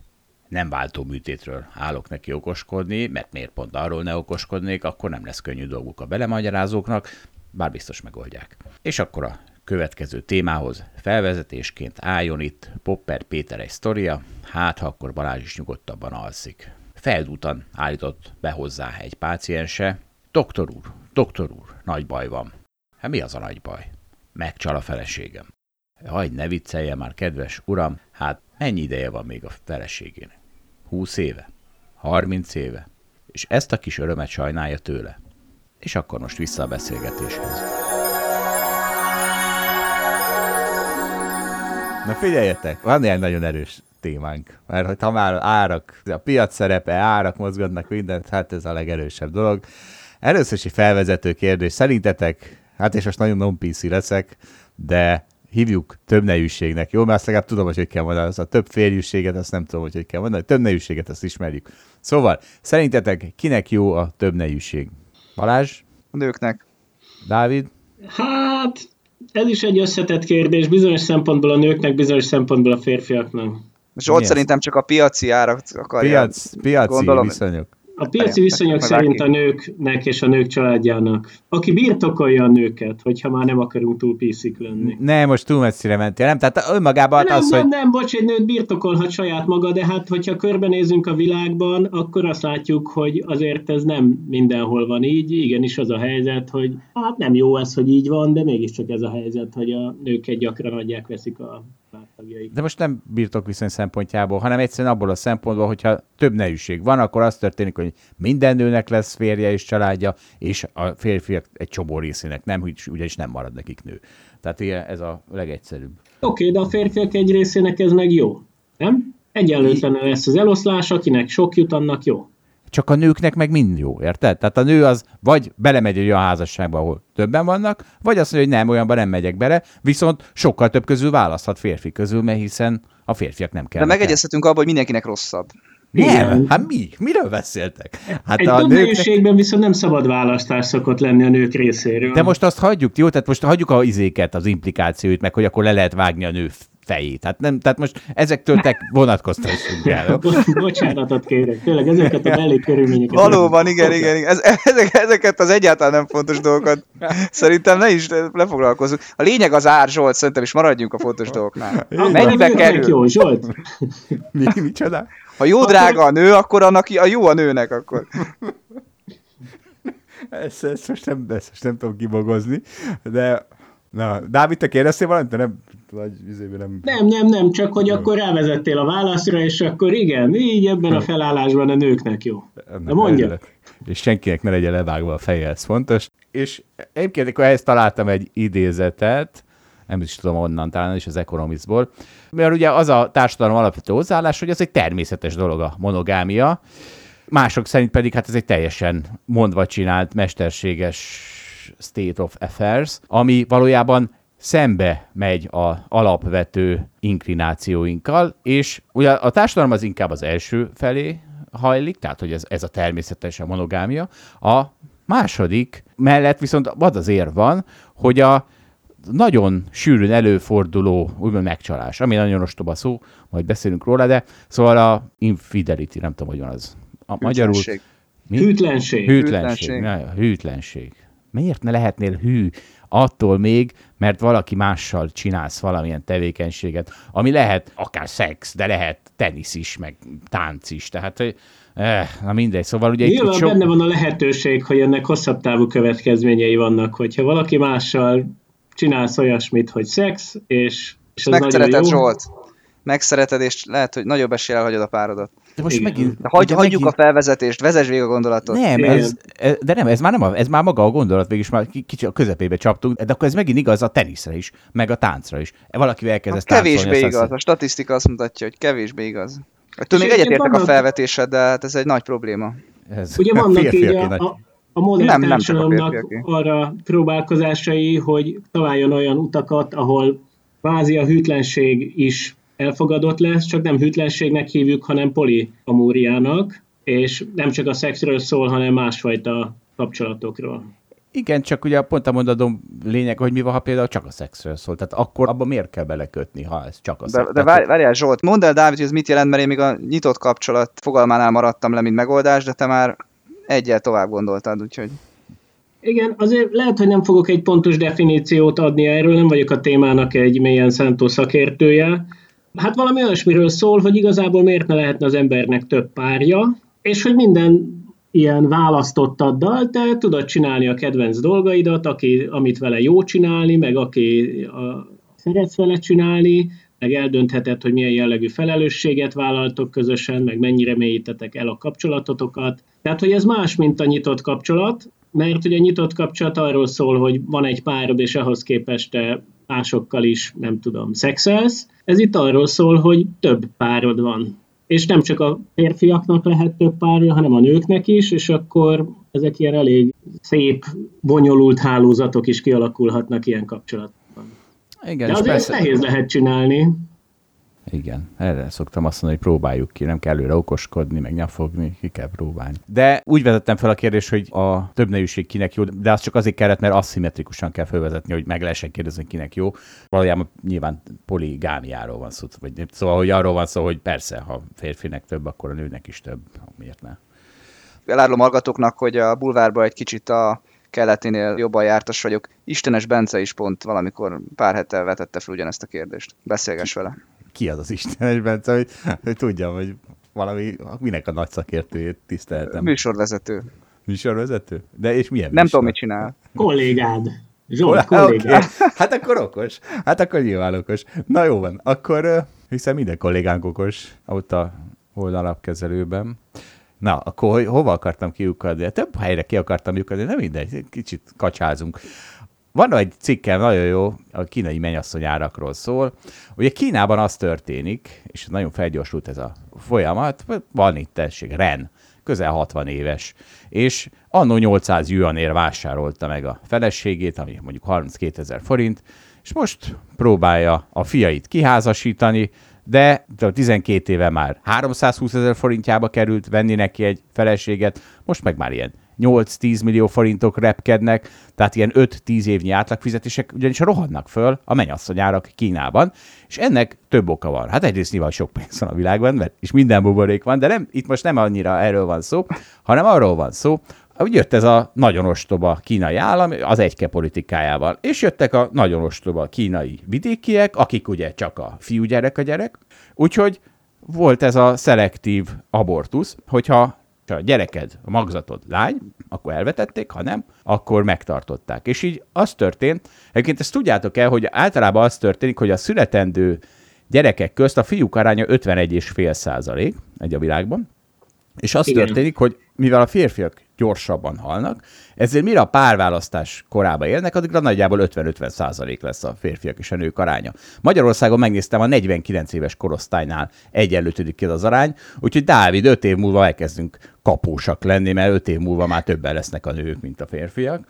Ó, én már nagyon várom. Hát az biztos. És ha ezt hozzátesszük, hogy azért 20-30 évesek közt is kapósak vagyunk, akkor viszont akkor hátradőlhetünk, nem? Na de visszatérve. És akkor azt is mondod, hogy minél tovább egyre jobb lesz? Tehát, hogy ilyen Hát 60 igen, 70 hát- 80 évesen majd már egyre jobb lesz. Ugye? Ez durva Hát lesz. igen, csak ha azt mi- meg kell élni, igen. Ha, tehát ha nem te vagy, aki kiesik a rendszerből. Erre vigyázni kell, de ne nagyon menjél táncolni a Darkest Hour-ban. Arra figyelj oda. Na de Kínában ez az 51,5 százalék, ez eltolódott 54,5 százalékig 2010-re, miatt az egyke politika miatt. És ott aztán tényleg kétségbe vannak esve a férfiak, mert nincs nő, és mennek föl emiatt az árak.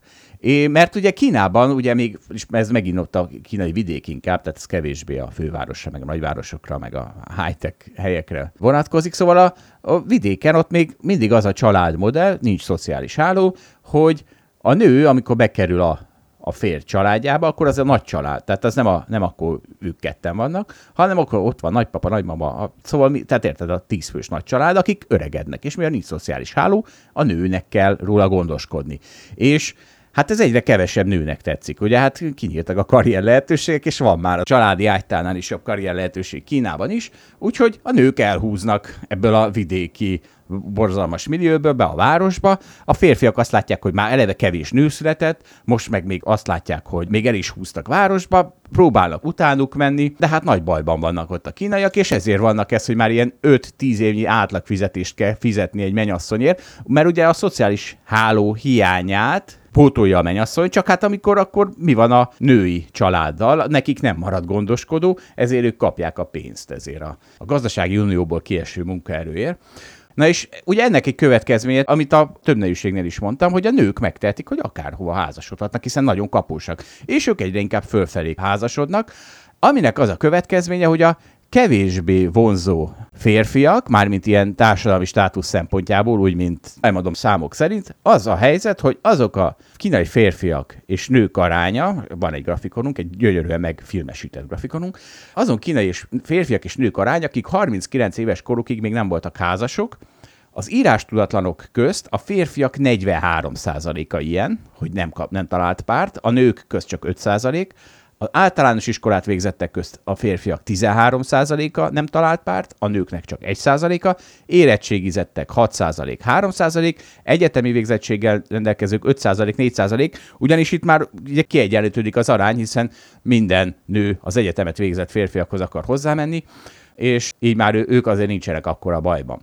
egyenlőtlenség van, ahogy Dávid, te mondtad. De hát ugye itt a másik megoldás, az egyenlőtlenség mellett, hogy hát a magas árak legjobb ellenszere, a magas árak, és hirtelen a kínai társadalom elkezdett nem mint csapásként tekinteni a női gyerekre, hanem mint a lehető legjobb beruházás, hiszen borzasztó drágán lehet majd eladni. Úgyhogy elkezdtek, elkezdtek lánygyerekek is születni Kínában, nagyobb arányban, és ami a legszebb, hát az árás, jön a kínai állam, ugye, aki az, az egész problémát nagyrészt kreálta az egyke politikával, és azt mondta, hogy na, hát ha mi beavatkoztunk és elcsesztük a társadalmat, na, a megoldás, hogy még jobban beavatkozunk, hatósági árassá teszi a menyasszonyokat, mennyasszony árkontroll van, és ha valaki, ne, ez csak néhány tartomány van, ha valaki 20 ezer juannál, ami úgy 800 ezer forint, egy full extrás mennyasszony 800 ezer forint. Szóval ha magas, ennél magasabb árat kér, akkor az hirtelen emberre kereskedelemnek minősül majd. Ugye, és ez nagyon érdekes, mert mintha ez a tényállás, hogy itt most emberkereskedelem vagy, vagy sem, az az ártól függne. Úgyhogy ez egy nagyon érdekes dolog. Na mondjatok valamit. Jó, hát figyelj, ez nyilván fasság, tehát hogy nyilván ezek az árkontrollok, meg pláne, hogy alatta így ítéljük meg, felette viszont úgy, ezek nyilvánvaló hülyeségek nem akarom nagyon félrevinni, de azért itt megütötte nagyon a fülemet az az elején, és erről majd máskor, vagy akár most is külön beszélhetünk, hogy azt mondtad, hogy hát ez egy milyen elcseszett intézkedés volt az egyke politika. De hogy ehhez képest ugye az a helyzet, hogy Kína egy olyan helyzetben volt, hogy ő a világ legnépesebb országa, rengeteg gyerek születik, és már ahogy így fejlődik az orvostudomány, nem halnak meg.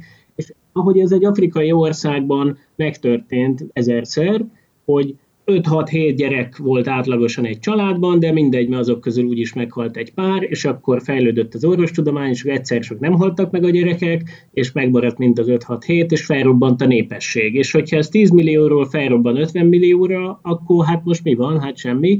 De hogyha ez egy 1 milliárdos országgal történik meg, abból így elég nagy baj tud származni. És hát Kínában azért voltak jó nagy éhínségek, szóval én nem tudom, mit tettem volna a kínai döntéshozók helyében, de annál jobbat, hogy kialakítani egy ilyen egyke politika, én nem tudtam volna kitalálni szerintem. De ha van jobb ötletetek, mondjátok. Hát a legjobb ötlet az a gazdasági fejlődés. Itt van ez a Factfulness könyv, abban leírják, hogy most nem emlékszem pontos számokra, de gyakorlatilag majdnem minden országra, a kultúrától függetlenül igaz az, hogyha nem tudom mennyit egységnyit nő a GDP, hogy nem tudom 50%-ot nő, meg még 50%-ot, akkor, akkor pontosan hány gyereket vállalnak és viszonylag hasonló számokat látunk a világban. Tehát, hogyha maga a gazdasági növekedés, meg az, hogy gazdagabb az ország, az gyakorlatilag egybeesik azzal, hogy kevesebb gyereket fognak vállalni. És szerintem a kínaiak ugye egy idő után alul is becsülték ezt, hogy nagyon gyorsan nőtt egyébként a GDP, az emberek maguktól is kevesebb gyereket vállaltak, és ugye most már ugye átestek a ló másik oldalára, ugye most már nem is nincs ez a szabályozás. És egyébként ugye attól kell félni, hogy a, ugye a munkaképes korú lakosság az csökkenőben van már most is Kínában, és hát ugye ez a, ez a növekedést is majd visszaveti. Persze, persze, de ez a 70-es, 80-as évektől kezdve, amikor bevezetésre került az egyke politika, akkor ez teljesen indokolt volt, tehát onnantól kezdve még évtizedekig kellett várni ahhoz, hogy a társadalom hozzáállása megváltozzék. E, jó, akkor bizonyos szempontból volt hülyeség, bizonyos szempontból nem hülyeség. Egyébként mindenki hátradőlt, tehát már Afrikában is csökken a gyerekszületés szám, ugyanis ott is kezdenek el egyre gazdagabbak lenni a társadalmak, és az, annak az a magyarázata, hogy egyszerűen a gazdagabb társadalmakban már tudnak más csinálni az emberek. Egyrészt nem ugye a társadalom háló hiányát nem a sok gyerekkel próbálják pótolni, másrészt hát egyszerűen van más csinálni. Tehát Japánban, ahol világ egyik leggazdagabb országot, már egyszerűen nem születik gyerek, mert nem, ki a franc akar randival, meg családdal, meg izével tökölni, amikor az internet. Amikor nem... halára is tudod magadat dolgozni. Igen, az sokkal jobb volt. Hát követendő példa. Így nem, van. Szerintem a, nem kell átesni alulnak erre az oldalára sem. Tehát, hát hogy...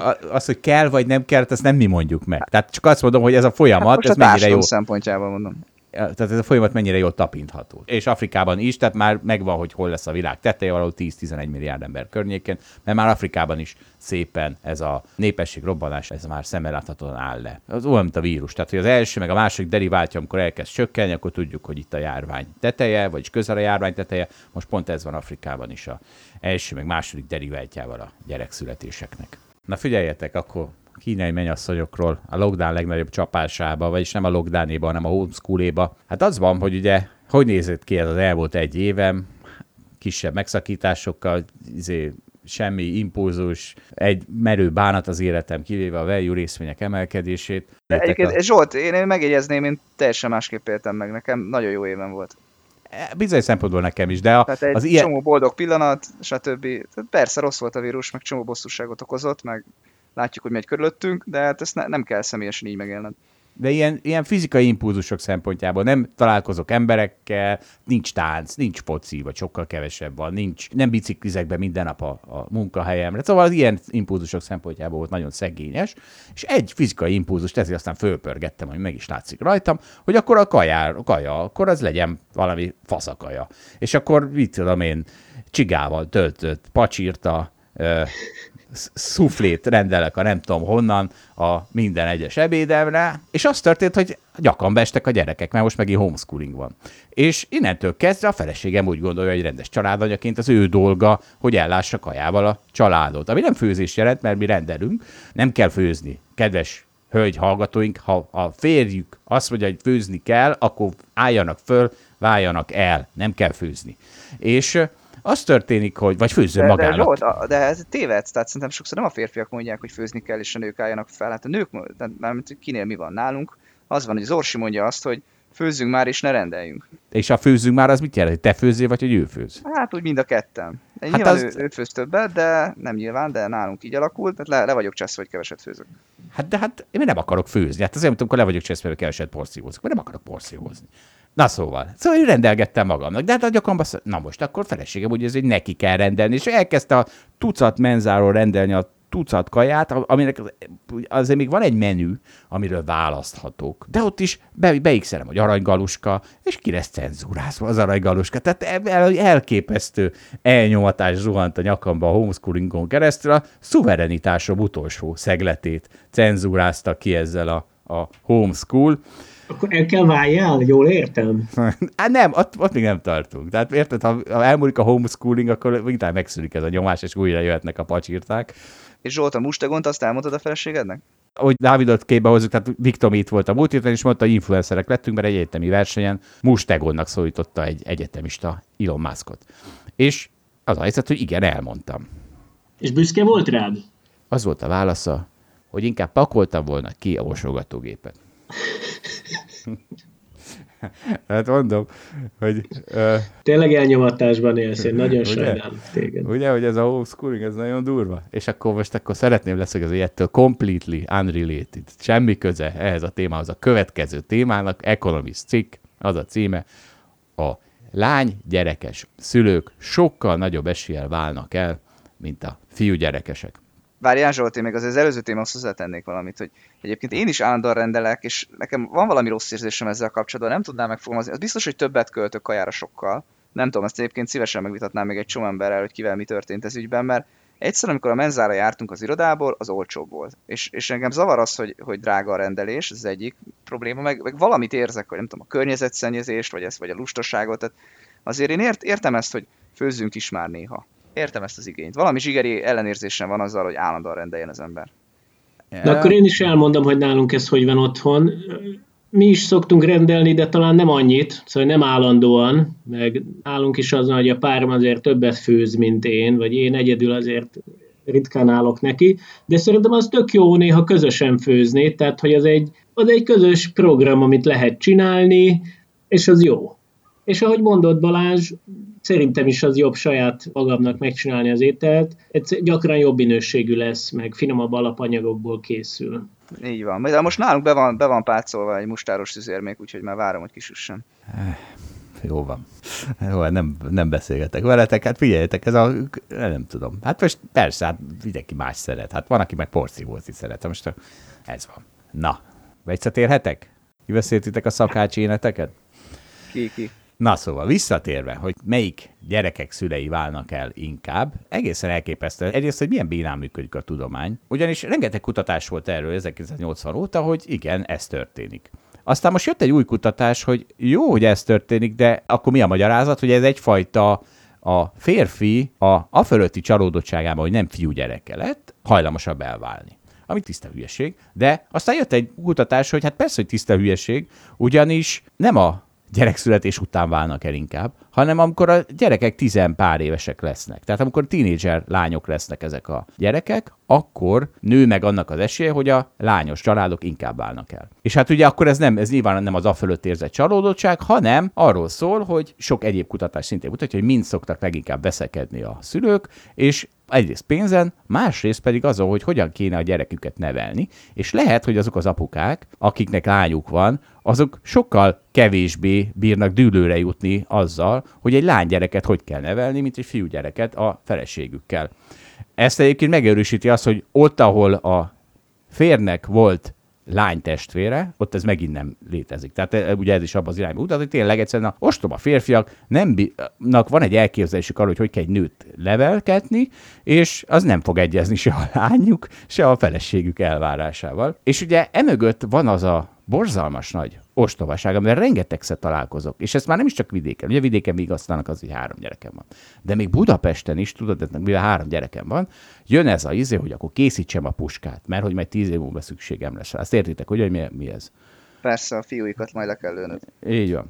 Szóval, és ettől mindig felháborodok, hogy ezt a provinciális ostobaságot, mert ugye ez mit feltételez? Egyrészt, hogy nekem valamiféle tulajdonom a lányom. Hogy ő nem egy teljesen tőlem szinte teljesen független, önálló lény, pláne már tizen pár évesen, semmi közöm ahhoz, hogy kivel mit csinál, és persze majd azért ott lesz, az, megpróbálok arra hatni, hogy ne olyan környezetbe keveredjen, ami, mit tudom én, letereli a járható a legsikeresebb, mit tudom én, gimnázium, egyetem, stb. útról. Ebbe lehet, hogy be, de az, hogy melyik, ezen belül melyik fiú, hogyan, hát, tehát egyrészt nem a tulajdonom az a lány, és mégis ezt egyben a fejem, hogy majd én biztos én is tulajdonként fogom kezelni ezt a lányt, aki, akire puskával kell vigyázni. A másik pedig ez a, a szex az valamiféle szentség, című ostobaság a társadalomban, és az, amit az előbb már rámítettem, hogy a megcsalás is ebből fakad. Ugye a megcsalás, meg pláne a féltékenység. Szó az mit jelent? Az azt jelenti, hogy fogjuk magunkat, és az irítség és az önzőség egy bizonyos válfaját, ami így mondjuk így szerelemből fakad, az piedesztára emeljük, és mert a, a, azt, na, így már akár meg is ölheted a másikat féltékenységből, tehát azt, hogy megértjük. És persze most már kevésbé, de hát voltak olyan korok meg társadalmak, ahol, ahol inkább, és talán még most is társadalmi az elfogadottabb az a gyilkosság, ami szerelem féltésből van. Mert hogy a szex az valamiféle szentség is, ugye az előbb erről már beszéltünk, és hogy ez, ez, ez mekkora hülyeség, mert hát na mindegy. Szóval mi a véleményetek? Figyelj, a társadalom egészének a véleményét, ha átgondolom, hogy az milyen, akkor nagyjából azt hiszem, hogy veled értek egyet. De az előbb szerintem megbeszéltük, hogy ezzel a szex dologgal az a baj, hogyha sokat csinálod egy adott másik emberrel, nem sok emberrel egy egyszer mondjuk, akkor nagyobb eséllyel elhagyod a párodat és felbomlik a családod. Tehát ez egy nagyobb veszély, mintha csak teniszeztek együtt szerintem. Ez ezért egy, egy jogos problémakör csak ugye ez jogos probléma volt 100 meg 200 éve, amikor tényleg a család volt a társadalom téglája. És akkor De az most a... is fontos, szerintem ez a része most is fontos. De már, most már vannak óvodák, tudod? Meg most, most már a szingli anyukák, ah, szingli igen, apukák, igen, mozaik családok nagyon jól működnek. Tehát most már a társadalom úgy működik, hogy a családnak ez a funkciója, hogy különben nem lesz sikeres egy társadalom, és jönnek a törökök, és, és lekaszabolnak mindenkit.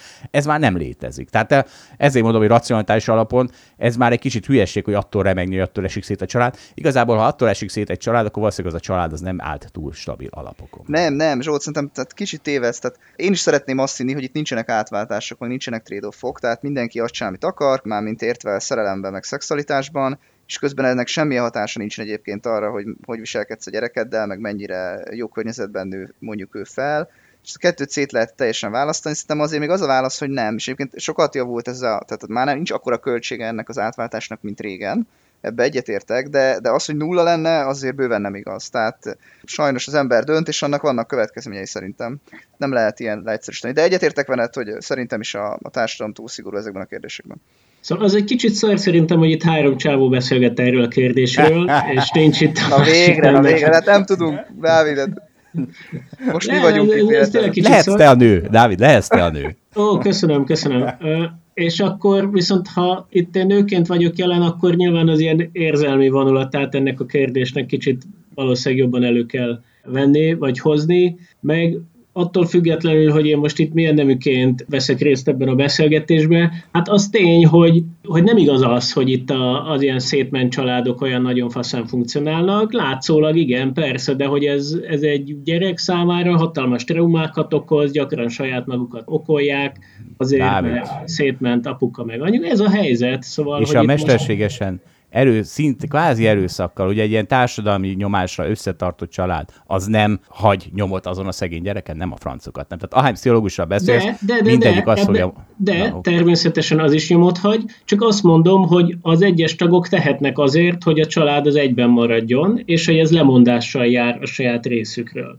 Tehát az, hogy mennyire marad egyben a család, az nem csak valami külső adottságnak a, a függvénye, hogy akkor jaj, hát akkor ez most úgy is szétment volna. Nem, ez az egyénnek a döntésein is múlik, és nyilván az egyén döntései az pedig múlik azon, hogy neki milyen módon szocializálódott, meg mi az előtörténete, meg milyen traumák érték korábban, de ez igenis az egyén felelősségét valószínűleg azért erről nehéz eltagadni, hogy ez ott van. Nagyon jó, Dávid, mert így akkor tovább vihetem az elméletemet. Ugyanis nem, nem, tör... bocs, csak annyit egyetek hozzá, hogy én ugyanezt akartam elmondani, mint a Dávid, tehát amikor azt mondom, hogy átváltás van, akkor erre jön fel a figyelmet, Zsolt, úgyhogy jó. Milyen régi módibbak vagyunk még egyen. Akkor figyeljetek ide, régi módi hölgyek és urak. Az a helyzet, hogy ha ugye a, a család, tehát az Hollywoodban van az, hogy izé, megvan a nagy ő, minden rózsaszín és stb. Ez egy totál kamu baromság, ezt mondom a fiatal hallgatóinknak. A házasság az egyrészt egy gazdasági unió, erről már volt, de másrészt ez egy iszonyatos kompromisszum, iszonyatos lemondás, iszonyatos küzdelem, hogy egyben tartsa. Tehát erről szól a család.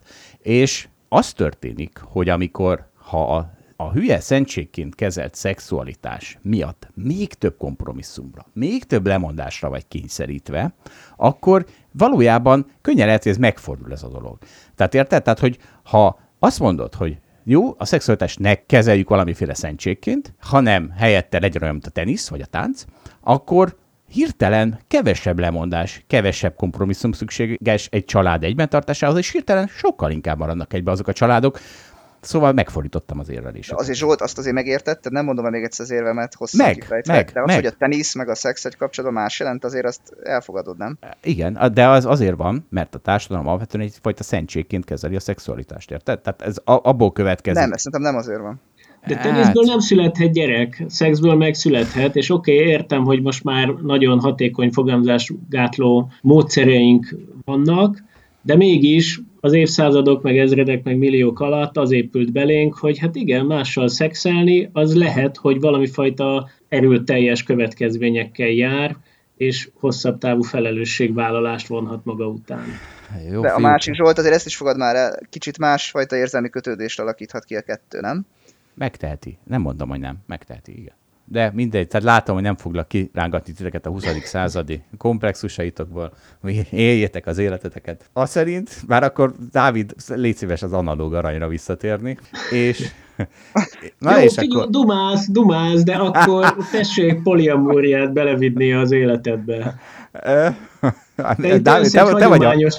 családmodellbe, hűséges férként, jó apaként példát mutatsz, és közben meg itt kidumálod a, a, a ágyaidat. Jó van. Hát Dávid, te vagy most ebben a podcastban a lány, úgyhogy óvatosan. Na figyeljetek, akkor már előkerült megint ez a digitális, meg analóg arany, akkor Balázs, Viktornak van egy cikke. Igen, fú, hát egy gyors témaváltást akkor ide kell vágni, forintgyengülésről beszélgetünk most, most már innentől kezdve. Szóval a, Zsidai Viktor írt egy cikket arról, hogy amit az MNB csinál, az oda vezethet, vagy hát nem csak az MNB, hanem úgy általában a gazdaságpolitika, hogy a magyar emberek egyszerűen át fognak szokni az euróra. Ez ugye olyan gazdaságban szokott így lenni, mint mondjuk a török gazdaság, ahol, ahol lehet tudni, hogy a gazdaságpolitika megbízhatatlan, lehet tudni, hogy mindig rövid távon fogja nézni a dolgokat, és ezért a líra folyamatos leértékelődésére lehet számítani, és hogyha te ennyire bizonytalan vagy, de közben meg egyébként majd gondolod, hogy akarsz autót venni, meg akarsz lakást venni, meg akarsz elmenni nyaralni, akkor valahol hard currency-ben is eh, akarsz egy kiszámíthatóságot. És Magyarország még zsidai cikke alapján inkább csak elindult ezen az úton, tehát még ez, ez még nem egy akut probléma ebbe a pillanatban, de hát hogyha sokáig így folytatjuk, akkor elmehetünk ebbe az irányba. És ugye azt is mondja, hogy ennek az is egy problémája, hogy akkor a monetáris politika az nem fog tudni valójában úgy hatni. Tehát ugye az, hogy a monetáris politika mondjuk hat a kamatokon keresztül, azt úgy éri el, hogy a forintra hat a forint kamatokra. Tehát amikor kamatot emel és szigorít, akkor azt a forinton keresztül teszi meg, amikor kamatot csökkent, akkor azt forint kamatokat tudja csökkenteni. Tehát, hogy az embereknek már euróba állnak a megtakarításaik, akkor, akkor az bizony probléma, mert akkor ezek a hatásmechanizmusok nem, nem úgy működnek, ahogy azt egyébként ők eh, gazdaságpolitikusok elképzelik. Ez persze igaz egyébként, hogy az állam az meg tudja szabályozni azt a nem lesz euró az országban, hogyha a boltba csak forintot lehet elfogadni, és ezzel az állam fog dönteni. De hát a törököknél sem így megy, hanem egyrészt van egy fekete gazdaság, meg másrészt ugye ez, ez azért jó részben a megtakarításokról szól. Hát ez egy reális veszély valószínűleg, de azért én úgy képzelem, hogy ez nagyon hosszú távon tud kialakulni. Úgy értem, hogy itt még három évig kell azt látnunk, hogy minden évben 10-20%-ot leértékelődik a forint, és egy nagyon határozott és általános véleménynek kell kialakulnia azzal kapcsolatban, hogy a forint nem egy jó értéktároló eszköz, még ha A pluszt is vásárolok. És ez hosszú folyamat. De nem elképzelhetetlen. Azért 10-20% az egy erős túlzás, az ennyit azért nem gyengült a forint. Hát gyengült 20%-ot 17 óta. Nem, hát két, másfél-két éve volt 330-as forint. Két Jó, nem, egyébként tehát... nincs 15, tehát értem. Hogy 10-15 százalékot. Ne riasszuk meg a hallgatókat. Nem gyengül évente 10-20 százalékot a forint, még. Azt, azt mondom, hogyha ez a folyamat fennmarad még három évig legalább, akkor beszélhetünk szerintem arról, hogy, hogy bekerültünk a veszélyzónába. Látványosnak kell lennie, hogy a forint gyengülése az jelentősen magasabb annál, mint amit mondjuk MÁ plusszal meg lehet keresni. Tehát ha csak 5%-ot gyengül, akkor csak ugyanott vagyunk, és ennél egy jelentősebb gyengülésről beszélek, tehát azt mondom, hogy legalább 10%.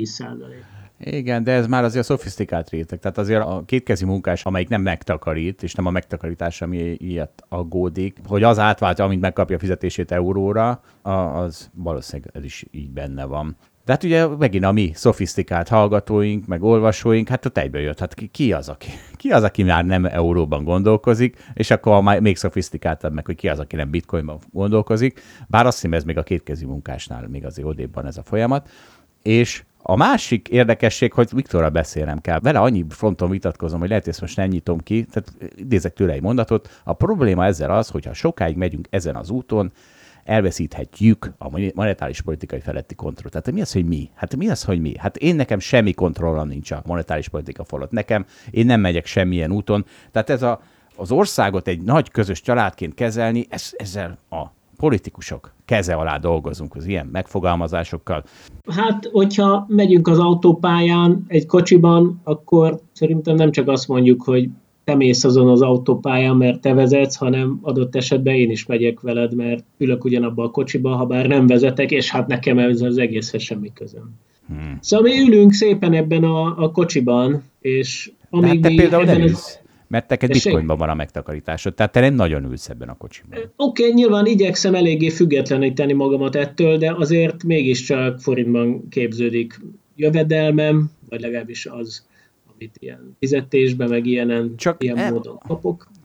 Tudod, mi a baj ezzel a példával, hogy az a kocsiba valószínűleg önszántadba ültél be. Tehát érted most, ha, ha ez egy taxisofőr, aki kiderül, hogy tök részeg, és össze-vissza kacsáz, akkor azt mondod, hogy mi kacsázunk azon az úttesten, és gázoljuk el a gyalogosokat?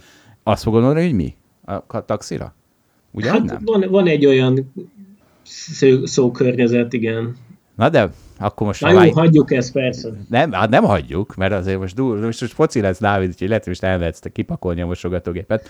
Szóval... Ja, most, most ez végre jött az én időm. Én végre figyel... fociról beszélünk. mert ugye azt mondtam egy-két adással ezelőtt, hogy hát én óriási magyar szurkoló voltam, és a, a, a ráció az, ami lehozott erről, amikor látom, hogy ezzel a politikusok iszonyatosan visszaélnek azzal, azzal a millióvel, amit ez kialakít. Úgyhogy egyszer lejöttem róla. És ezt elhiszem, hogy senki nem viszi el. Ah, biztos, ez a testnevelésből felmentett, ez könnyen beszél. Könnyű úgy nem szurkolni a magyar válogatottnak, hogy sose érdekelt a foci. Na most akkor Gondoltam, keresek erre bizonyítékot, hogy az ilyetőbb legyen. És az nem könnyű, de az az elképesztő helyzet, hogy találtam. Nem, nem egy füstölgő pisztoly, de ennél jobb nincs. És kíváncsi lennék, hogy hogy tudnátok ti találni erre. Na szóval, ugye a oktatás intézményekben nagy teljesít, egyik nagy teljesítmény, a civilizáció kettőben a 180 százalék deiti szinten, de a másik az a következő. Még előtte hozzáteszem, tehát, hogy én ahhoz a generációhoz tartozom, akinek a legnagyobb magyar futball élménye az az volt, amikor két fini védő egymást hátba lövi. Mi vagyunk a két fini egymást hátba lövő generáció. Te ezt tudod, Dávid, hogy miről beszélek? Nem. Nem. Még én is tudom. Te tudod? Na, gratulálok. Szóval ugye, mert az történt, hogy valamelyik foci VB selejtező csoport, ahol az utolsó mérkőzés, a magyar csapat, ha döntetlen tér el Finnországban, akkor tovább jut a pótselejtezőbe. És egy óra vezetnek a finnek, utolsó percek, szöglet, óriási kavarodás, egyik finnvédő megpróbál felszabadítani, hátba rúgja a másikat, arról bepattan, óriási öröm. A magyar csapatban óriási öröm abban a lakásban, ahol én, meg 20 haverom néztük ezt a mérkőzést, és hát leomlott a mennyezet, az a minimum, de nem csak egyszer, mert ahányszor megismételték, mindig. Mi is megismételtük a gólörömet, úgyhogy időben jöttek a szomszédok, hogy legközelebb máshol legyünk szívesek meccset nézni, de most nem a finn dologról beszélek, hanem a 1990-ről beszélek, volt egy ma- magyar-olasz mérkőzés, és ezen kim voltam a Népstadionban. Egy nóra mentek, mentek az olaszok, Roberto Baggio 11-es góljával, hogy jött egy szöglet, egy magyar szöglet, pont a mi szektorunk előtt, az a B közép volt, akkor még ugye tök üresek voltak akkor is a stadionok, vagy hát még akkor a magyar válogatott stadionok is, de volt egy-két szektor, ami tele volt, mert oda ment mindenki, hogy nagy hangulat legyen. Pont előttünk volt, beadta, nem tudom kicsoda, befejelte, nem tudom kicsoda, egy-egy. Majd jött egy szöglet ugyanonnan, kicsit később. Kinéztem az eredményjelzőre, látom, hogy Disz László fejelte a gólunkat, és elkezdtem mondani, hogy Bórincs Laci. Ez egy furcsa izé, szurkolói rigmus, mert szerintem ilyen 30 éve nem volt ilyen a stadionokban, már akkor se, e, és mindenki fölkapta. Ugyanis ha valamiben számít a szurkoló, akkor az a fejes. Tehát nem tudtok focizni, elmondom. Tehát az, hogy kifejeli el azt a labdát, az Cristiano Ronaldo azért fejeli el, mert ő azt mondja, hogy én fogom elfejelni 120% akarattal. Volt egy ilyen csapattársunk győző, aki azt mondta, hogy neki fut, csukott szemmel, fölugrik, és ha három gerincet kell eltörnie, közt a sajátját, akkor is ő fogja elfejelni a labdát. Úgyhogy elkezdtem mondani, ha Boris Laci, és az egész szektor fölkapta, óriási élmény volt, hogy egy egész szektornak én indítottam el a rigmusát, és ráadásul ilyen furcsa rigmust, és akkor most visszahallgattam, hogy hát ha megtalálom ezt a bizonyítékot, hogy mekkora kontribúcióm volt a magyar válogatott szurkoláshoz, és nem hallani, mert a, a közvetítésben csak egy ilyen zúgás a stadion, viszont, és most ezt be is fogom most játszani. Bognár indít Mónoshoz, mehetsz Mónos, mehetsz, mehetsz, szöglet, Kérem szépen Mónos, mintha nem is ugyanaz a játékos lenne, aki két korábbi válogatott mérkőzésen alig volt észrevehető. Bognár, ez már bevált, hol van Disztl, nem jön fel most. Elmegy a fejek felett és nektek elmondom, hogy Vitrai Tamás a riporter egyszer csak hogy elég furcsán megjegyezte, hogy de hát er-, erre már van recept, vagy valami ilyesmit mondott, hogy de hát erre megvan a recept, és az előző szögletet is hogy befejelte Diszlaci, vagy valami ilyesmit. Tehát én nagyon furcsát mondott, amit nem tudok elképzelni, hogy ne azért mondott volna, mert meghallotta, hogy a, alatta a szurkolótábor azt üvölti, hogy Bórincs Laci. Na, mit szólt? Ez meggyőző, hogy én mekkora futballszurkoló voltam? Engem meggyőzött, szóval, hogy te szerezted azt a gólt valahol. De nem, azt nem szereztem el. Aztán bemondta Vitrai, hogy föl sem ment. Tisztl László föl sem ment, és ezt most, most omlottam össze, hogy ezt megtudtam, vagy nem, nem tudtam, hogy fölmentem, vagy sem. Föl sem ment fejelni. Ez a magyar mentalitás, hogy leszarom én, egy fejeltem egy gólt, én már megtettem mindent, én most már nem fogok itt küzdeni. Nem sikerült bele. Szóval nem lett második gólunk, egy-egy maradt a vége. Ó, sajnálom. Igen, de valami erősebb bizonyíték jobb lett volna, de e-mail álma, elfogadjuk.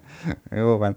És akkor ha már Cristiano Ronaldo, hát ezt még elmondom, még egy kis foci, ne haragudjatok, mert ez egy nagy élményem az elmúlt egy évről, ugye esténként el szoktam menni, futni. És van egy rámpa, amin föl szoktam futni ötször tiszta erőből. És azért csinálom ezt, mert így a karantén elején láttam egy videót, ahol Cristiano Ronaldo és a barátnője álltak egy rámpa alján, egy ilyen garázs kiáró alján, és először fölfutott a barátnője, ahogy egy barátnő föl szokott futni. Majd utána Cristiano Ronaldo, ugye az akarat bajnoka. Tehát Cristiano Ronaldo az nem tud közel se úgy focizni, mint Messi, mégis eredmények szintjén hasonló szinten vannak, mert akarattal pótolja. Tehát Cristiano Ronaldo az a 120% akarat. Ebben a rámpán fölfutásban is érezni. Azt csinálta, hogy látod, hogy minden atomja arra fókuszál, hogy kicsit gyorsabban jusson előre, hogy, hogy, hogy behorpad alatta a beton. Tehát, hogy valami elképesztő érzés volt ez a 10 másodperces Cristiano Ronaldo videó, és ezek, ezen a rámpán én is mindig a bennem lakozó Cristiano Ronaldo próbálom előszedni, egyre nehezebben megy már így a karantén végére, de jövőre. Kemény vagy Zsolt. Hát nem egy Cristiano Ronaldo, de kemény leszek, ígérem. Igen, ezt leszek. mondják egyébként, hogy igen, az akarat az egy nagyon fontos tényező a sportban, meg valószínűleg mindenhol máshol is. Tehát ha már itt előjött korábban, Michael Jordanről lehetett azt érezni, és aki látta ezt a filmet, készült róla nemrég egy dokumentumfilm, szintén az jött le belőle, hogy hát ez a csávó azon túl, hogy egyébként kiváló adottságai voltak, elképesztő módon akart, és iszonyat versenyszellem volt benne, és mindenem folyamatosan versenyzett, és ő akarta jobb lenni. De egyébként Benedek Tibor is, a nemrég meghalt vízilabdázó is ezt írta saját magáról, hogy igazából ő nem volt egy olyan különösebben jó úszó, nem volt különösebben jó tulajdonképpen semmiben, meg fájt a csuklója már nagyon régóta, egy dolgot van, volt mindenkinél jobb, hogy ő akart a legjobban. Szóval a sikernek ez mindenképpen receptje. Na, hát akkor a javaslom nektek ezt a Cristiano Ronaldo videót, majd linkeljük az alablogom. Hát, ha megszállt titeket is az akarat. Egyébként attól félek, hogy a tőzsdén ez nem biztos, hogy jó taktika. Igen, ebben van valami. Nem minden Szerintem, tehát, hogy a, a kitartás az, egy, az szerintem egy nagyon fontos dolog, és, és kitartani akarattal lehet, és egyébként szerintem az nagyon faszabalás, hogy neked volt egy nagy mínuszod, de kitartottál, és most már egy, egy szép pluszba vagy, például a saját alapoddal kapcsolatban, tehát hogy ez is valamifajta akarat. Igen, én itt inkább arra értem, tehát nem a kitartásra, hanem hogy az a fizikai agresszivitás, ami egy sportba előny, meg hogy megfeszíted magad, és attól ugye fejlődsz. Ugye itt, itt pont a tőzsdén meg hideg fejjel kellene döntéseket hozni, Cristiano Ronaldo meg pont attól jó, hogy viszonyatosan bepörgeti magát. Ebben van különbség. De a kitartásban igen, meg az, hogy fókuszálsz arra, amit csinálsz, meg igen, abba, abba hasonló, ez igaz. Igen. Na és újabb témaváltás, kaptunk egy hallgatói levelet arról, amikor Pogácsa Zoltánnal beszélgettünk, mert ugyanis mi folyamatosan azt feltételeztük a beszélgetésbe, hogy politikusok rosszak, és akkor ez egy alapvetés volt, ki az, aki ad pénzt a rossz politikusoknak, ki az, aki nem adna pénzt neki, de valójában a hallgatói levél arra hívja fel a figyelmet, hogy hát a politikusok is egyébként a mi politikusaink is hát egyáltalán nem rosszak, egy politikusnak egyszerűen teljesen más a célja, ő választást akar nyerni, és egy országban valaki háromszor nyer választást kétharmaddal, az egy jó politikus. Pont. Szeretnék több pontjára reagálni ennek a levélnek, mert tehát alapvetően, igen, egy bizonyos metrikában borzasztó igaza van. Ugye az az állítása, hogy valóban rosszak a politikusok, hát attól függ, hogy hogyan mérjük. Ha nem azt csinálja, amit én preferálok, akkor már rosszak. Ezért ez egy nagyon egyszerű leegyszerűsítés, mondja ő. Ha abban mérjük egy politikus minőségét, hogy mennyi szavazatot kap, háromszor nyer, akkor van egy rossz hírem, jelenleg igenis jó politikusaink vannak. Teljesen igaza van. De ez azt jelenti, hogy a győzike show egy jó műsor. És igaz. Ez is az, ez az állítás is igaz. Bizonyos szempontból jó, hiszen azt nézik a legtöbben. Tehát akkor viszont ebből a szempontból semmi, amit amúgy minőségi műsornak tekintünk, nem jó, hiszen a sikere a töredéke nézőszámban a győzike show-nak.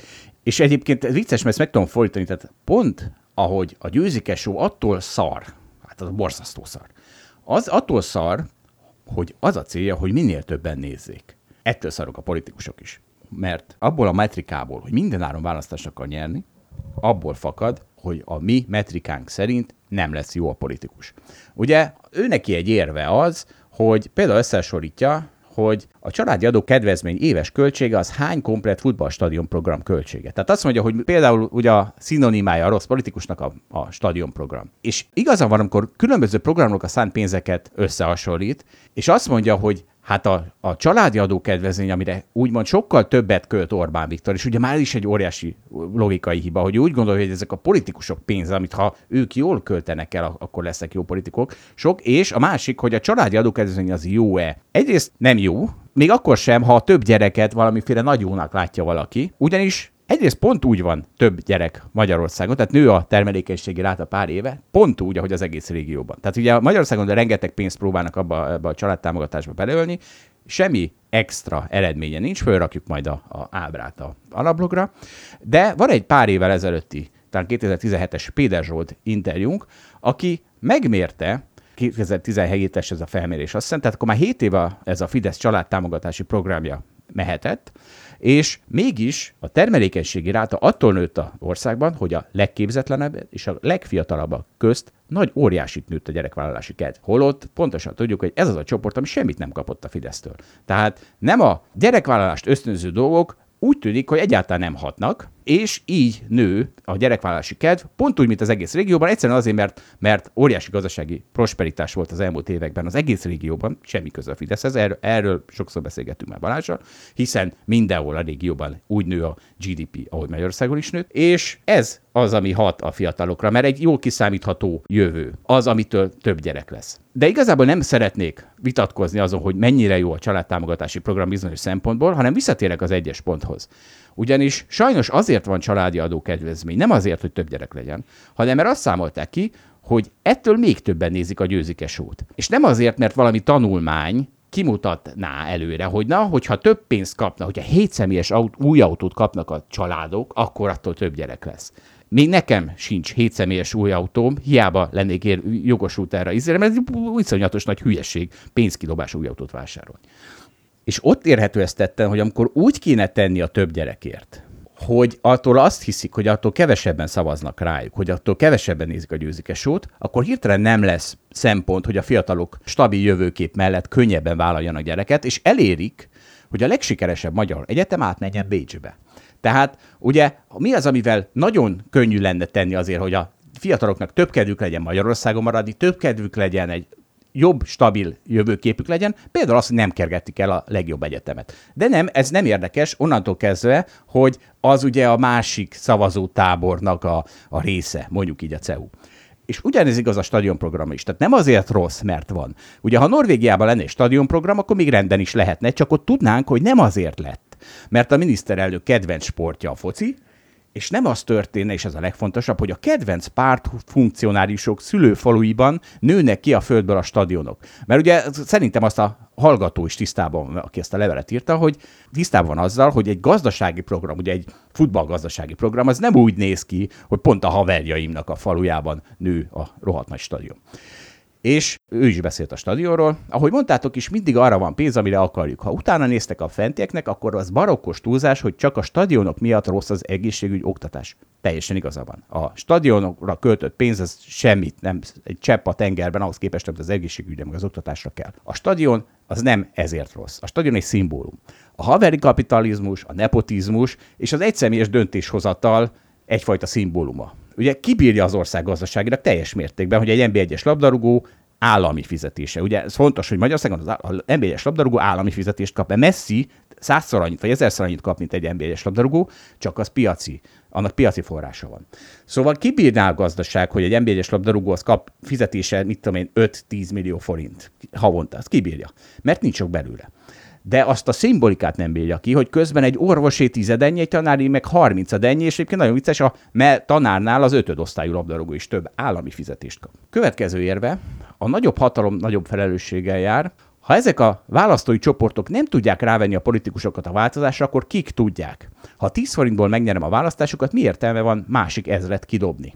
Ugye egyrészt itt is Egyrészt itt is tetten érhető, hogy ez a politikusok pénze, amiket őt dobálnak ki az ablakon. Nem, ők közszolgák. Ugye a politikus az egy közszolga. De ebben a mondatában tetten érhető, hogy meg kicsit megfordult az érvelése, itt már el van fogadva, hogy bármi, ami hatékonyan szolgálja a hatalom megtartását, az rendben van. De pont ebben lehet megfogni valószínűleg a rossz politikus lényegét, és ebben Pogi is egyetértene velünk szerintem. Csak vele szemben én nem vagyok idealista. Én nem hiszem, hogy egyszer majd lesznek jó politikusaink, akik nem azt próbálják megtenni, hogy bármi áron választásokat nyerjenek. Én realista vagyok, és szerintem ezért aztán az a megoldás nem az, hogy ugye oktatás, és akkor jobb lesz a társadalom, és jobb lesznek a politikusok, hanem egész más a megoldás, minél több féket és ellensúlyt azokra a politikusokra, minél kisebb államot, és hogy minél kevesebb bajt okozhassanak azzal, hogy győzike sóvá teszik az országot. És félreértés nehézség, ez az ellenzékre is igaz, csak az ő esetükben még nem szaladtunk bele abba, ami jelenleg a legnagyobb probléma Magyarországon, a hatalmi monopólium, a hatalmi koncentráció, ami, mint minden gazdasági, vagy ezek szerint politikai monopólium, ha gátlástalanul ki van használva, akkor borzalmasan káros. Már vége felé járunk. Azt mondja, hogy kitanácsolja az összes politikusunknak azt, hogy az egészségügy oktatás helyett a fentiekre költsenek, ha olyan nyilvánvaló, hogy nem ez a választók preferenciája. Az emberek hülyék, a választók hülyék, győzike sót néznek. Nem az ő preferenciáiknak a követése lenne az ideális jó politikus feladata. De megint teljesen megértem, hogyha valaki a választó számákban bírja jó politikust, akkor a Fidesz valószínűleg a világ legjobb pártja. Könnyen lehet. Csak amikor mi a Pogival jó politikusról beszélünk, akkor pont az arról beszélünk, hogy ezen valaki fölül tud emelkedni. Megint az ő mondata jön. Hát lássuk, hogy valóban elég tabuk nélküli és non-PC ez a podcast, és foglalkozunk ezzel a levéllel, hát igyekszünk, látjuk. És most jön, amikor háromszor aláhúzza az eddigi mondani valómat, ugyanis aláírta, álnévvel, és azt mondta, hogy mivel nem vagyok benne biztos, hogy ilyen formabontó kérdések miatt nem ütném meg a bokám, inkább nem a saját nevemet használtam. És ez foglalja össze a legjobban, hogy mennyire más koordinátorrendszerben mozgunk, mondjuk én és ő. És miért lesz neki nagyon megérteni, amit mondtam? hiszen a Fidesz szerinte azért jó, mert sokan szavaznak rá. De a Fidesz szerintem azért rossz, mert olyan milliót hozott össze, ahol az előző pártállamhoz hasonlóan, ha valakinek megint van egy kicsit is politikai véleménye, akkor újra tartania kell attól, hogy azt hangoztassa. Ugye láss Rutka János esete, szegény egy futball szakkommentátor, aki egy alapvetően nem is kéne, hogy nagyon politikai témában kiállt egy barátja mellett, Gulácsi a kapus mellett, és a, abban a szempontból, hogy ki kibe lehet szerelmes, ki, ki, hogy fiú lányba, vagy fiú fiúba, és ezek után ugye ki lett pakolva. Rutka János a NER közeli tévéből, ki lett pakolva a, a másik a ember, aki lájkolt ezt a bejegyzést, és szintén a NER közeli tévében dolgozott. Szóval ezzel, hogy nem merte aláírni, ezzel húzta alá, hogy hát higgyel nekem, hogy egy olyan országban, ahol úgymond jó politikusok vannak, ott alá mer írni. Németországban alá merte volna írni, és Norvégiában is. Szerintem hallgató ezzel nem is vitatkozik, szerintem túl messzire mész Zsolt. Tehát ez a, az, hogy egy jó politikus az megnyeri a választást, ezzel egyfelől egyetértünk abban a tekintetben, hogy neki ez a sikermércéje. Mi nem ezt a sikermércét állítottuk fel, szerintem erre ennyi a, a rövid válasz nem feltétlenül értünk egyet az emberek többségével sem, mint ahogyan ugye vitatkozunk arról is, hogy a demokrácia jó vagy rossz, van benne egy csomó rossz dolog, és ahogy megbeszéltük Pogival is, ha valaki mutat egy jobbat, akkor csináljuk azt, én benne vagyok, csak demokráciánál még nem találtak ki jobbat. De egyébként szerintem ez kamu, amit te most mondasz, hogy nem találtak még ki jobbat. Igazából rengeteg elképzelés van, hogy erről hogyan kéne jobban csinálni, de hát nyilván aki a demokráciában van benne, az nem érdekel, és ott, ott ő a döntéshozó, akkor nem érdekelt abba, hogy itt valami másfajta rendszer felé elmenjen, vagy kísérletezzen más rendszer felé. Másrészt visszatérve az eredeti témához, nekem is az a meglátásom, hogy a politikusaink azok nem feltétlenül a közösség, vagy a széles közösség érdekeit képviselik, vagy legalábbis nem ez a legfontosabb feladatuk, nem ezt tekintik a legfontosabb feladatuknak, azt valóban szépen elérik, hogy a, a közösség az nagy arányban eh, voksoljon ő rájuk. Igen, és Balázs visszatérve a te izédre, tehát valóban mélyre vittem, csak itt most nagyon jól meg lehetett fogni, hogy mi a különbség a különböző, mm, nem is tudom, véleménybuborékok gondolkozása a különböző politikusokról, és nem kell itt Magyarországon leragadni. Tehát az Egyesült Államokban ugyanez van. És erre mondjuk, hogy talán Norvégiában és Svédországban nem ugyanez van, vagy kevésbé van ugyanez, bár mit tudjuk mi, csak úgy a, az az érzése az embernek innen. Ja, ezzel egyetértek. Na figyeljetek, ezt azért raktam be, ezt a hírt, mert ez nagyon vicces, ezt a, tehát ezt mondtam, hogy, hogy nyolc csatornán jönnek a különböző kommentek, nem tudom, és ezt gyeplő alatt tartani, ez egy óriási kihívás már számomra. Ez egy Soundcloud-on volt egy oda kommentelés. A Soundcloud az egy vicces eszköz, mert ahogy hallgatja az ember, abban a másodpercben, amikor azt mondom, hogy milyen hülyeség a magyar válogatottnak szurkolni, akkor abban a másodpercben oda lehet kommentelni, hogy köcsög. És akkor tehát ilyen máshol nincs, ugye még a YouTube-on se nagyon, vagy talán ott igen, de hát a Facebookon, meg levélben nem ez történik. Szóval ez egy nagyon vicces eszköz a SoundCloud így, és akkor ez van oda kommentelve Rushman által, hogy hát most találta, és hogy ez már a kapudrog a békaügetés felé, ugye ez fontos, hogy terjesszük a békaügetés szindrómát. Egy videó, azt hiszem Oroszországból, ahol 30 googleást, ha csinálsz egy kamera előtt, akkor kapsz egy buszjegyet, vagy metrójegyet, vagy nem tudom mit. És hát igen, bizony, tehát a mozdulatsor az valóban kapudrog a békaügetés felé, de azért ez nem egy annyira korlátozott tényező, mert szerintem azért mindig lehet rubelért, meg kopejkáért is kapni buszjegyet, legalábbis remélem. Na de ugorjunk vissza még utoljára a tőzsdére. Hát szerintem elképesztő, amit márciusban a Volkswagen árfolyama bemutatott, és ami engem a legjobban meglepett, bár nem kéne, hogy meglepjen, az az, hogy mindezt a figyelem alapú gazdasággal kötöm össze, amit fogalmat Dávid tanított meg nekünk. Hát szerintem a Volkswagen vezérigazgató az rájött arra, hogy a profitok, az autóeladási számok, azok sokkal kevésbé érdeklik a tőzsdei befektetőket, mint az, hogy hányat twittel, hogy mennyire viccesen nyilatkozik, stb. hasonlók, tehát ráérzett arra, ami, ami most a trend, és hát elég rendesen fel is hajtotta az árfolyamát, most a Volkswagennek a preferred share mondom, amiben nagyobb a kapitalizáció, tehát ebbe térédelnek többen. Hát mondjuk az ilyen 175-ön zárt március elején vagy február végén, most 240 az árfolyam. Tehát ilyen nagyot szerintem a Volkswagen története során sosem ment. És persze lehetnek mögötte fundamentális okok, mint hogy például az elektromos autó bevezetések vagy fejlesztések kicsit jobban haladnak, mint gondolták, volt felminősítés, a UBS bank jobb befektetésnek látja a Volkswagen, mint előtte, de hát szerintem a két legfont, két-három legfontosabb pontok a következők. Csinált Twitter accountot a vezérigazgató, és Muskhoz hasonlóan elkezdett twittelgetni, hát kevésbé viccesen, de azért ő is belefogott ebbe a feladatba. Akkor a másik, hogy a Volkswagen egy ilyen, nem tudom, média hack, vagy hogy kell ezt hívni, hogy kijött egy olyannal, hogy hogy mondják, ezt Volkswagennek fogják hívni őket, tehát a Voltra hajazva, mint elektromos autóra Amerikában, illetve ugye ott volt az a hír, hogy az apple esetleg együtt dolgoznának fejlesztésre, tehát megy abba az irányba, hogy hát ez már nem ez a régi német ipari cég, hanem ez egy új, modern technológiai cég, ami ráadásul még kommunikációban is felveszi a versenyt ezekkel a túl hype elektromos autó fejlesztő cégekkel. Hát az árfolyam pedig meghálálta ezt. Az, hadd fűzzem még hozzá, tehát hogy most itt összeraktam, a idei teljesítmény a Teslának az mínusz 10%, a BMW-nek plusz 20%, a Daimlernek plusz 30%, a Volkswagennek 60% idén. Úgyhogy megéri Twitter accountot csinálni vezérigazgatónként, azt üzenjük mindenkinek innen az adásból. A botodnak üzent. Meg, nyilván megéri podcastot csinálni egy alapkezelőnek, meg megéri NFT tokenet kibocsátani. Tehát, hogy ez, ez, ez mind a figyelemről szól, és a mai világban nagyon fontos a figyelem. Igen. Figyelem kérdés, ez a mai világ, ez még három hónapig tart-e, vagy tíz évig, ezt nem tudjuk. Azért el tudom azt képzelni, hogy ennek majd nem lesz mindig ekkora hatása, különben nagyon magas lesz a Volkswagen árfolyama. Örülnék neki egyébként, mint befektető, meglátjuk, mi lesz ebből. De Valázs, a Teslára is ezt mondtad. Tehát a Teslára is, hogy, hogy úristen, már milyen magas, aztán onnan tízszerezett, tehát hogy mi De az, a Volkswagen hogy... még nem is mondom ráadásul azt, hogy milyen magas, tehát a Volkswagen tehát fundamentálisan nem tartom egy túlértékelt vállalatnak, itt sem tudod, a piac mindig pofán basz. És téged úgy fog, hogy amikor eladod óriási százszerzelék nyerőben a Volkswagen iszonyú boldogan, onnan még ötszörözni fog, és onnantól kezdve a Volkswagen számodra is a összeomlás szinonimája lesz, mint hogy szegény Lacinak, akit mint Volkswagen sortost égettek el 2007-ben, vagy nem tudom mikor, rommá. Így van, Na. hát meg meglátjuk. És figyelj, ha már, hát de jó, hogy attention iparág, mi, mi, mi van, figyelem, mi, mi, mi van? Mi, figyelem alapú gazdaság figyelem alapú gazdaság. Hát akkor arra jutottam, hogy azzal kéne a hallgatókat itt tartani, minél többet, hogy bemondjuk, hogy kiket tervezünk meghívni.